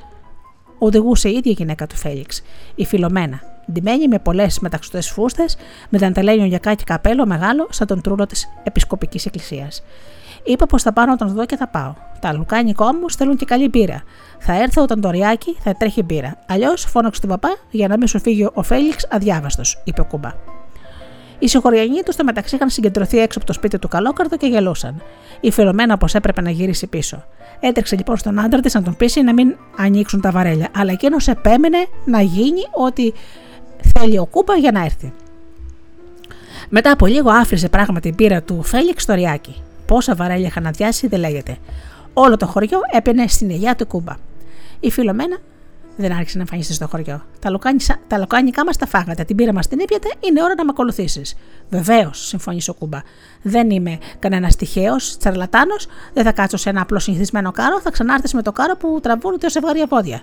Το μόνο εύκολο, χάρη και φιλομένα, πως τα πράγματα θα πάνε τώρα όλα, όλα καλά. Με μη διακόπτε, κυρά μου. Δύο ζευγάρια πόδια, ναι, αλλά αντιμένα με κουστούνια και καπέλα. Καλά τρελάθηκες. Αυτό είναι το τρίτο, το τρίτο και τελευταίο μου αίτημα. Δική σου η απόφαση αν το πραγματοποιήσεις. Η ζωή του άντρα σου είναι στα χέρια μου. Όλη τη νύχτα λοιπόν οι μοδίστε και οι ράφτες της πόλης και από τα γύρω περίχωρα μετρούσαν τα βόδια, έφτιαχναν πατρών, έκοβαν υφάσματα και ντούσαν και στόλιζαν κουστούμια. Την επόμενη το πρωί η φιλομένα, καθισμένη στο κάρο με τα βόδια εντυμένα με κουστούμια και καπέλα με φτερά, έμοιασε σαν αποκριάτικο άρμα. Ο Κούμπα την περίμενε ήδη μπροστά στο σπίτι του. Έκατσε δίπλα της και πήγαν επιτέλους να δουν τον άρρωστο.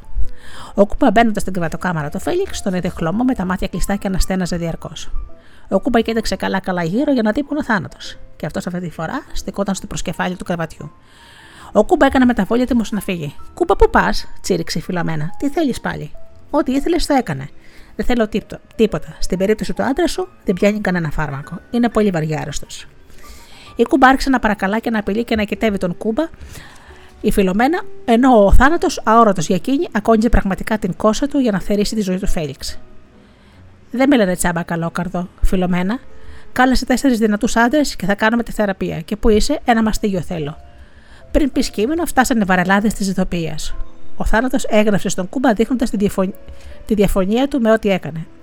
Πιάστε καθένας μια γωνιά του κρεβατιού και γυρίστε το, είπε ο Κούμπα στους δυνατούς φαρελάδες. Κακή ενέργεια έχει το δωμάτιο, εξηγούσε δίθεν στην πυλωμένα. Με αυτόν τον τρόπο ο θάνατος βρέθηκε στα πόδια του Φέληξ και δεν μπορούσε πια να περπάρει. Ο Κούμπα ξαναγέλασε. Μετά έδωσε εντολή στους βαρελάδες να γυρίσουν τον Φέληξ μπρούμητα. Άρπεξε το μαστίγιο και άρχισε να του τις βρέχει. Ο Φέληξ που στο μεταξύ ήρθε και συνειδητοποίησε πως τον χτυπούν, σηκώθηκε από το κρεβάτι και άρχισε να βρίζει και να κυνηγά τον Κούμπα. Τον έχετε όπως πριν, κυρά μου, φώναξε στη φιλομένα ο Κούμπα και βγήκε από το δωμάτιο. Έξω τον περίμενο θάνατος. Τι έκανες, Κούμπα; Δεν φαντάζεσαι τι πρόβλημα δημιούργησες. Συγγνώμη, Θανάση, συγχώρεσέ με. Δεν θα το ξανακάνω. Και όσο αφορά τον Φέληξ, να τον πάρεις λίγο αργότερα. Τι λες. Τρελάθηκες. Εγώ έχω προϊστάμενος. Τον Φέληξ εδώ και μια ώρα τον περιμένω στην κόλαση.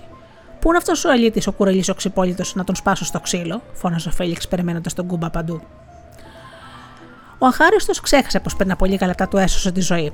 Ο Κούμπα άρπαξε το θάνατο και έτρεξε να κρυφτούν στο κελάρι.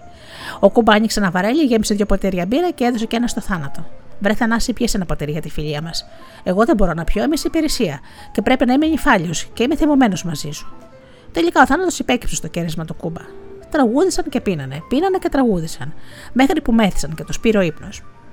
Στο μεταξύ, ο Φέληξ είχε ψάξει όλο το σπίτι, τη ζηθοποιία και τώρα έφτασε στο κελάρι. Άκουσε και κατάλαβε πως ο Κούμπα μιλάει με το θάνατο. Καθισμένη λοιπόν μέσα σε ένα τεράστιο βαρέλι, κατάλαβε πως μέθησαν και περίμενε να τους πάρει ο ύπνος. Φώναξε τους βαρελάδες να βγάλουν και το κοιμισμένο Κούμπα, να τον πετάξουν στο στάβλο και να κλείσουν ερμητικά το βαρέλι που κοιμάται ο θάνατος. Όταν ξύπνησε ο Κούμπα και κατάλαβε πως κοιμόταν ανάμεσα στα γουρούνια, πήγε στο σπίτι ντροπιασμένος. Ζήτησε συγγνώμη από τη γυναίκα του και την παρακάλεσε να του κάνει μια κοτόσουπα για να συνέλθει. Κούμπα, έλα να δεις τι συμβαίνει, φώναξε αυτή λοιπόν στην αυλή. Ο Κούμπα πήγε αμέσως και κατάλαβε πως τα πράγματα είχαν μπερδευτεί άσχημα. Η γυναίκα του έπιασε μια κότα, της έκοψε στο κεφάλι, αλλά αυτό κόλλησε πάλι στη θέση του και η κότα πέταξε τρομαγμένη από τα χέρια της. Ενώ ο Κούμπα κρατούσε το κεφάλι του, ταλαιπωρημένο από το μεθύσι και τον κακό ύπνο. Αυτό σημαίνει πως ο Θανάσης είναι ακόμα τύφλα. Τι, μάλλον και εσύ είσαι, είπε η γυναίκα του και χάθηκε στο σπίτι. Ο Κούμπα έτρεξε στο Φέληξ να ψάξει το θάνατο. Στο μεταξύ, ο Φέληξ περίμενε να του σερβίρουν το πρωινό. Έφεραν καφέ, μπύρα, ψωμί με βούτυρο, πίτα, πατάτες, αλλά με κάθε πιάτο ο Φέληξ έβριζε θυμωμένος. Αλίτε, τεμπέλιδες, χαραμοφάιδες, πού είναι το κρέα, λουκάνικα, ζαμπόν, μπέικον, μπριζόλες, γιατί με περάσετε για κατσίκα; Δεν μπορούμε να σκοτώσουμε κανένα ζώο αφεντικό, είπε ένας απειρέτη. Πώς δεν μπορείτε, άχρηστοι είσαστε, θα σας δείξω εγώ.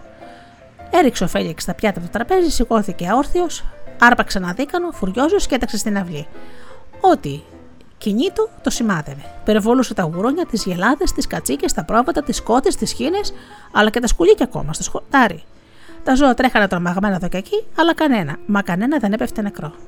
Φέρτε μου το μεγάλο φαρέλι, τώρα, ούρλιαξε ο Φέληξ με τα μάτια γουρλωμένα. Άντρα μου, προσπαθούσε η φιλομένα τον καλμάρι. Μόλις γλίτωσες από το θάνατο, κατάφερες να το κλείσεις στο βαρέλι κιόλας. Καλύτερα από εδώ και πέρα να τρως μόνο πατάτες και ψωμί για να μπορέσεις να ζήσεις. Αλλά κέντρονο δεν έδισε καμιά σημασία. Αν ο Φέληξ θέλει να φάει κρέας, θα φάει κρέας και κανένας κακομοίρης θανατάκος δεν μπορεί να τον σταματήσει, έλεγε περιφρονητικά. Ανοίξει το βαρέλι και την ίδια, με την ίδια αναπνοή συνέχισε στη γυναίκα του. Θα τον αφήσω έξω για λίγο μόνο, μέχρι να προβολήσω ένα γουρούνι και μετά θα τον ξανακλείσω. Ο Φέληξ γελούσε με την εξυπνάδα του. Και εκείνη τη στιγμή βγάλανε το καπάκι του βαρελιού. Ο θάνατος βγήκε έξω και περπατώντας προς τον Φέληξ έλεγε: Το, γουρου, το γουρούνι θα περιμένει, γιατί εσύ έχεις προτεραιότητα. Και ο Φίλιξ έπεσε νεκρός. Εκείνη τη στιγμή μπήκε στην αυλή ο Κούμπα και κατάλαβε τι είχε συμβεί. Βρε Θανάση, δεν θέλω πια να κάνω το γιατρό, είπε στο, στο θάνατο. Έχεις δίκιο, φίλε μου. Καλύτερα να πας στο ορυχείο. Έτσι κι εγώ θα γλιτώσω από τους άλλους μπελάδες. Σύμφωνη, Θανάση. Αλλά έλα όποτε θέλεις για μπύρα. Ξέχασέ το. Πήρα το μαθημά μου. Ακόμα έχω πονοκέφαλο. Θα έρχομαι όμως να βλέπω τη ζωή. Είναι τόσο χαριτωμένη. Έχει γεια, κουμπά. Γεια σου και σένα θάνατε.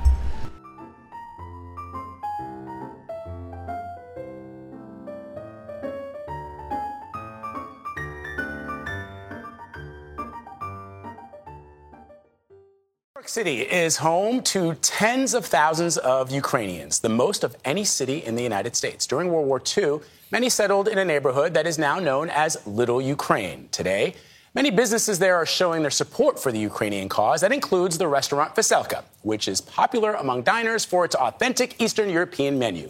We met with second and third generation owners Tom and Jason Burchard, who say they are finding ways to give back. I've been coming to this place since it was a hole in the wall many years ago.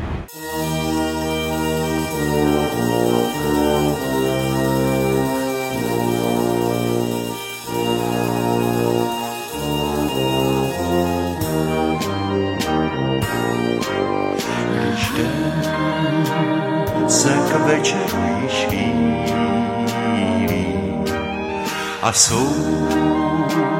soumrak padá do oken. Já líbám vroucně kvítek bílý, zdá se mi vše jako sen. Pojď v náruč moje pravá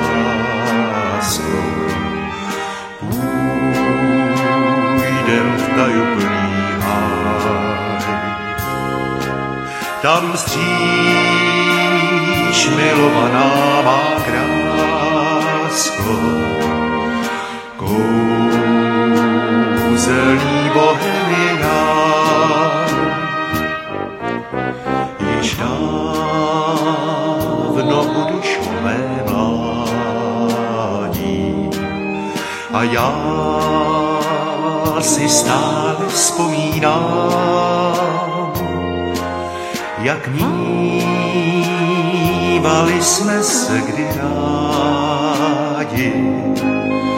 Já však zůstal zcela sám, můj sen již rodná země skrývá.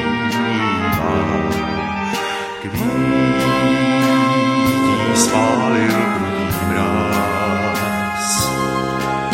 Jen pár tvých něžných slůvek zbývá. Láska přešla kolem nás.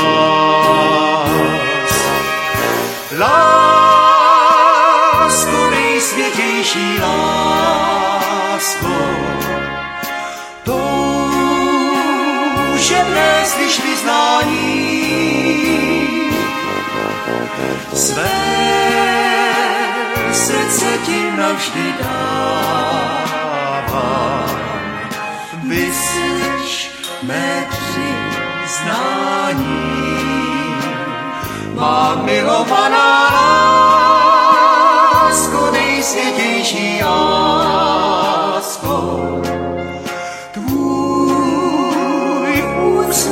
Jako zář,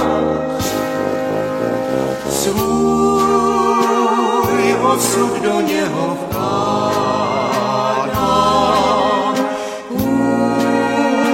Půjdem spolu před oltář,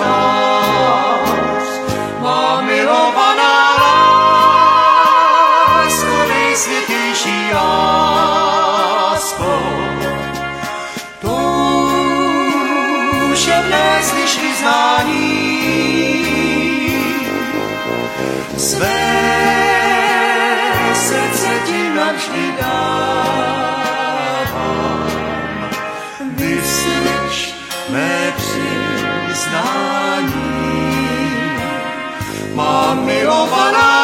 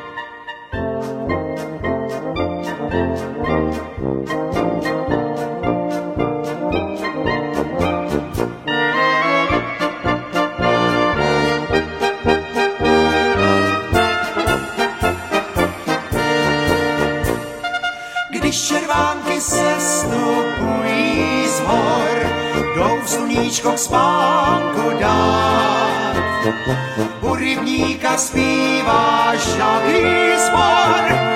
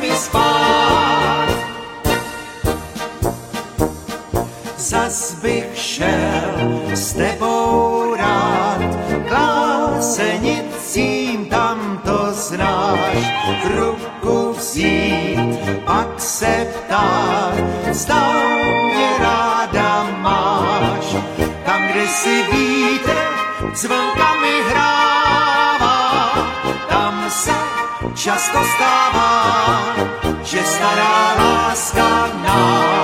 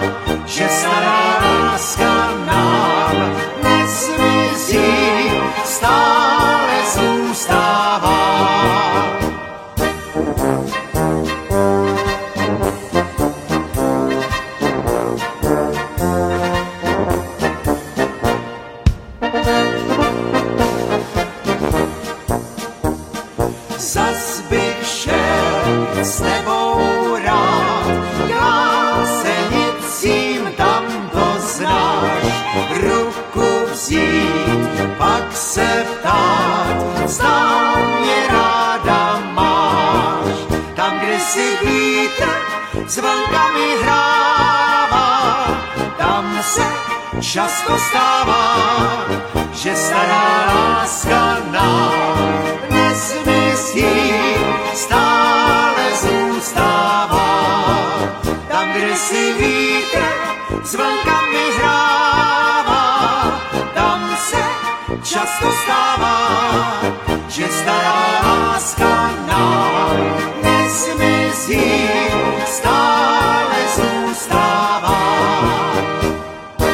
Τετάρτη 31 Μαΐου. Η θεραπεία του αυτοθεραπευτή. Ένα σεμινάριο αυτοβελτίωσης με εισηγητή τον συγγραφέα και αυτοθεραπευτή Βασίλη Τσιλιγκύρη. Μάθε να ενεργοποιείς τον αυτοθεραπευτή μέσα σου. Παρουσίαση Σάββατο 27 Μαΐου, ώρα 11 το πρωί. Τετάρτη 31 Μαΐου. Τριώρο σεμινάριο, ώρα 6.30 το απόγευμα, στον Πολυχώρο Ροή, στην Καλαμαριά. Πληροφορίες κρατήσεις θέσεων 2310 45 2711.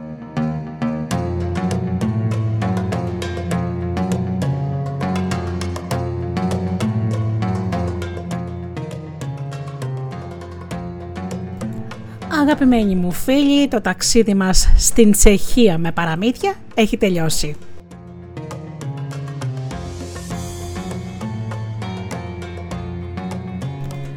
Σας ευχαριστώ θερμά που ήσασταν εδώ μαζί μου και ακούσαμε τσέχικα τραγούδια και τσέχικα παραμύθια.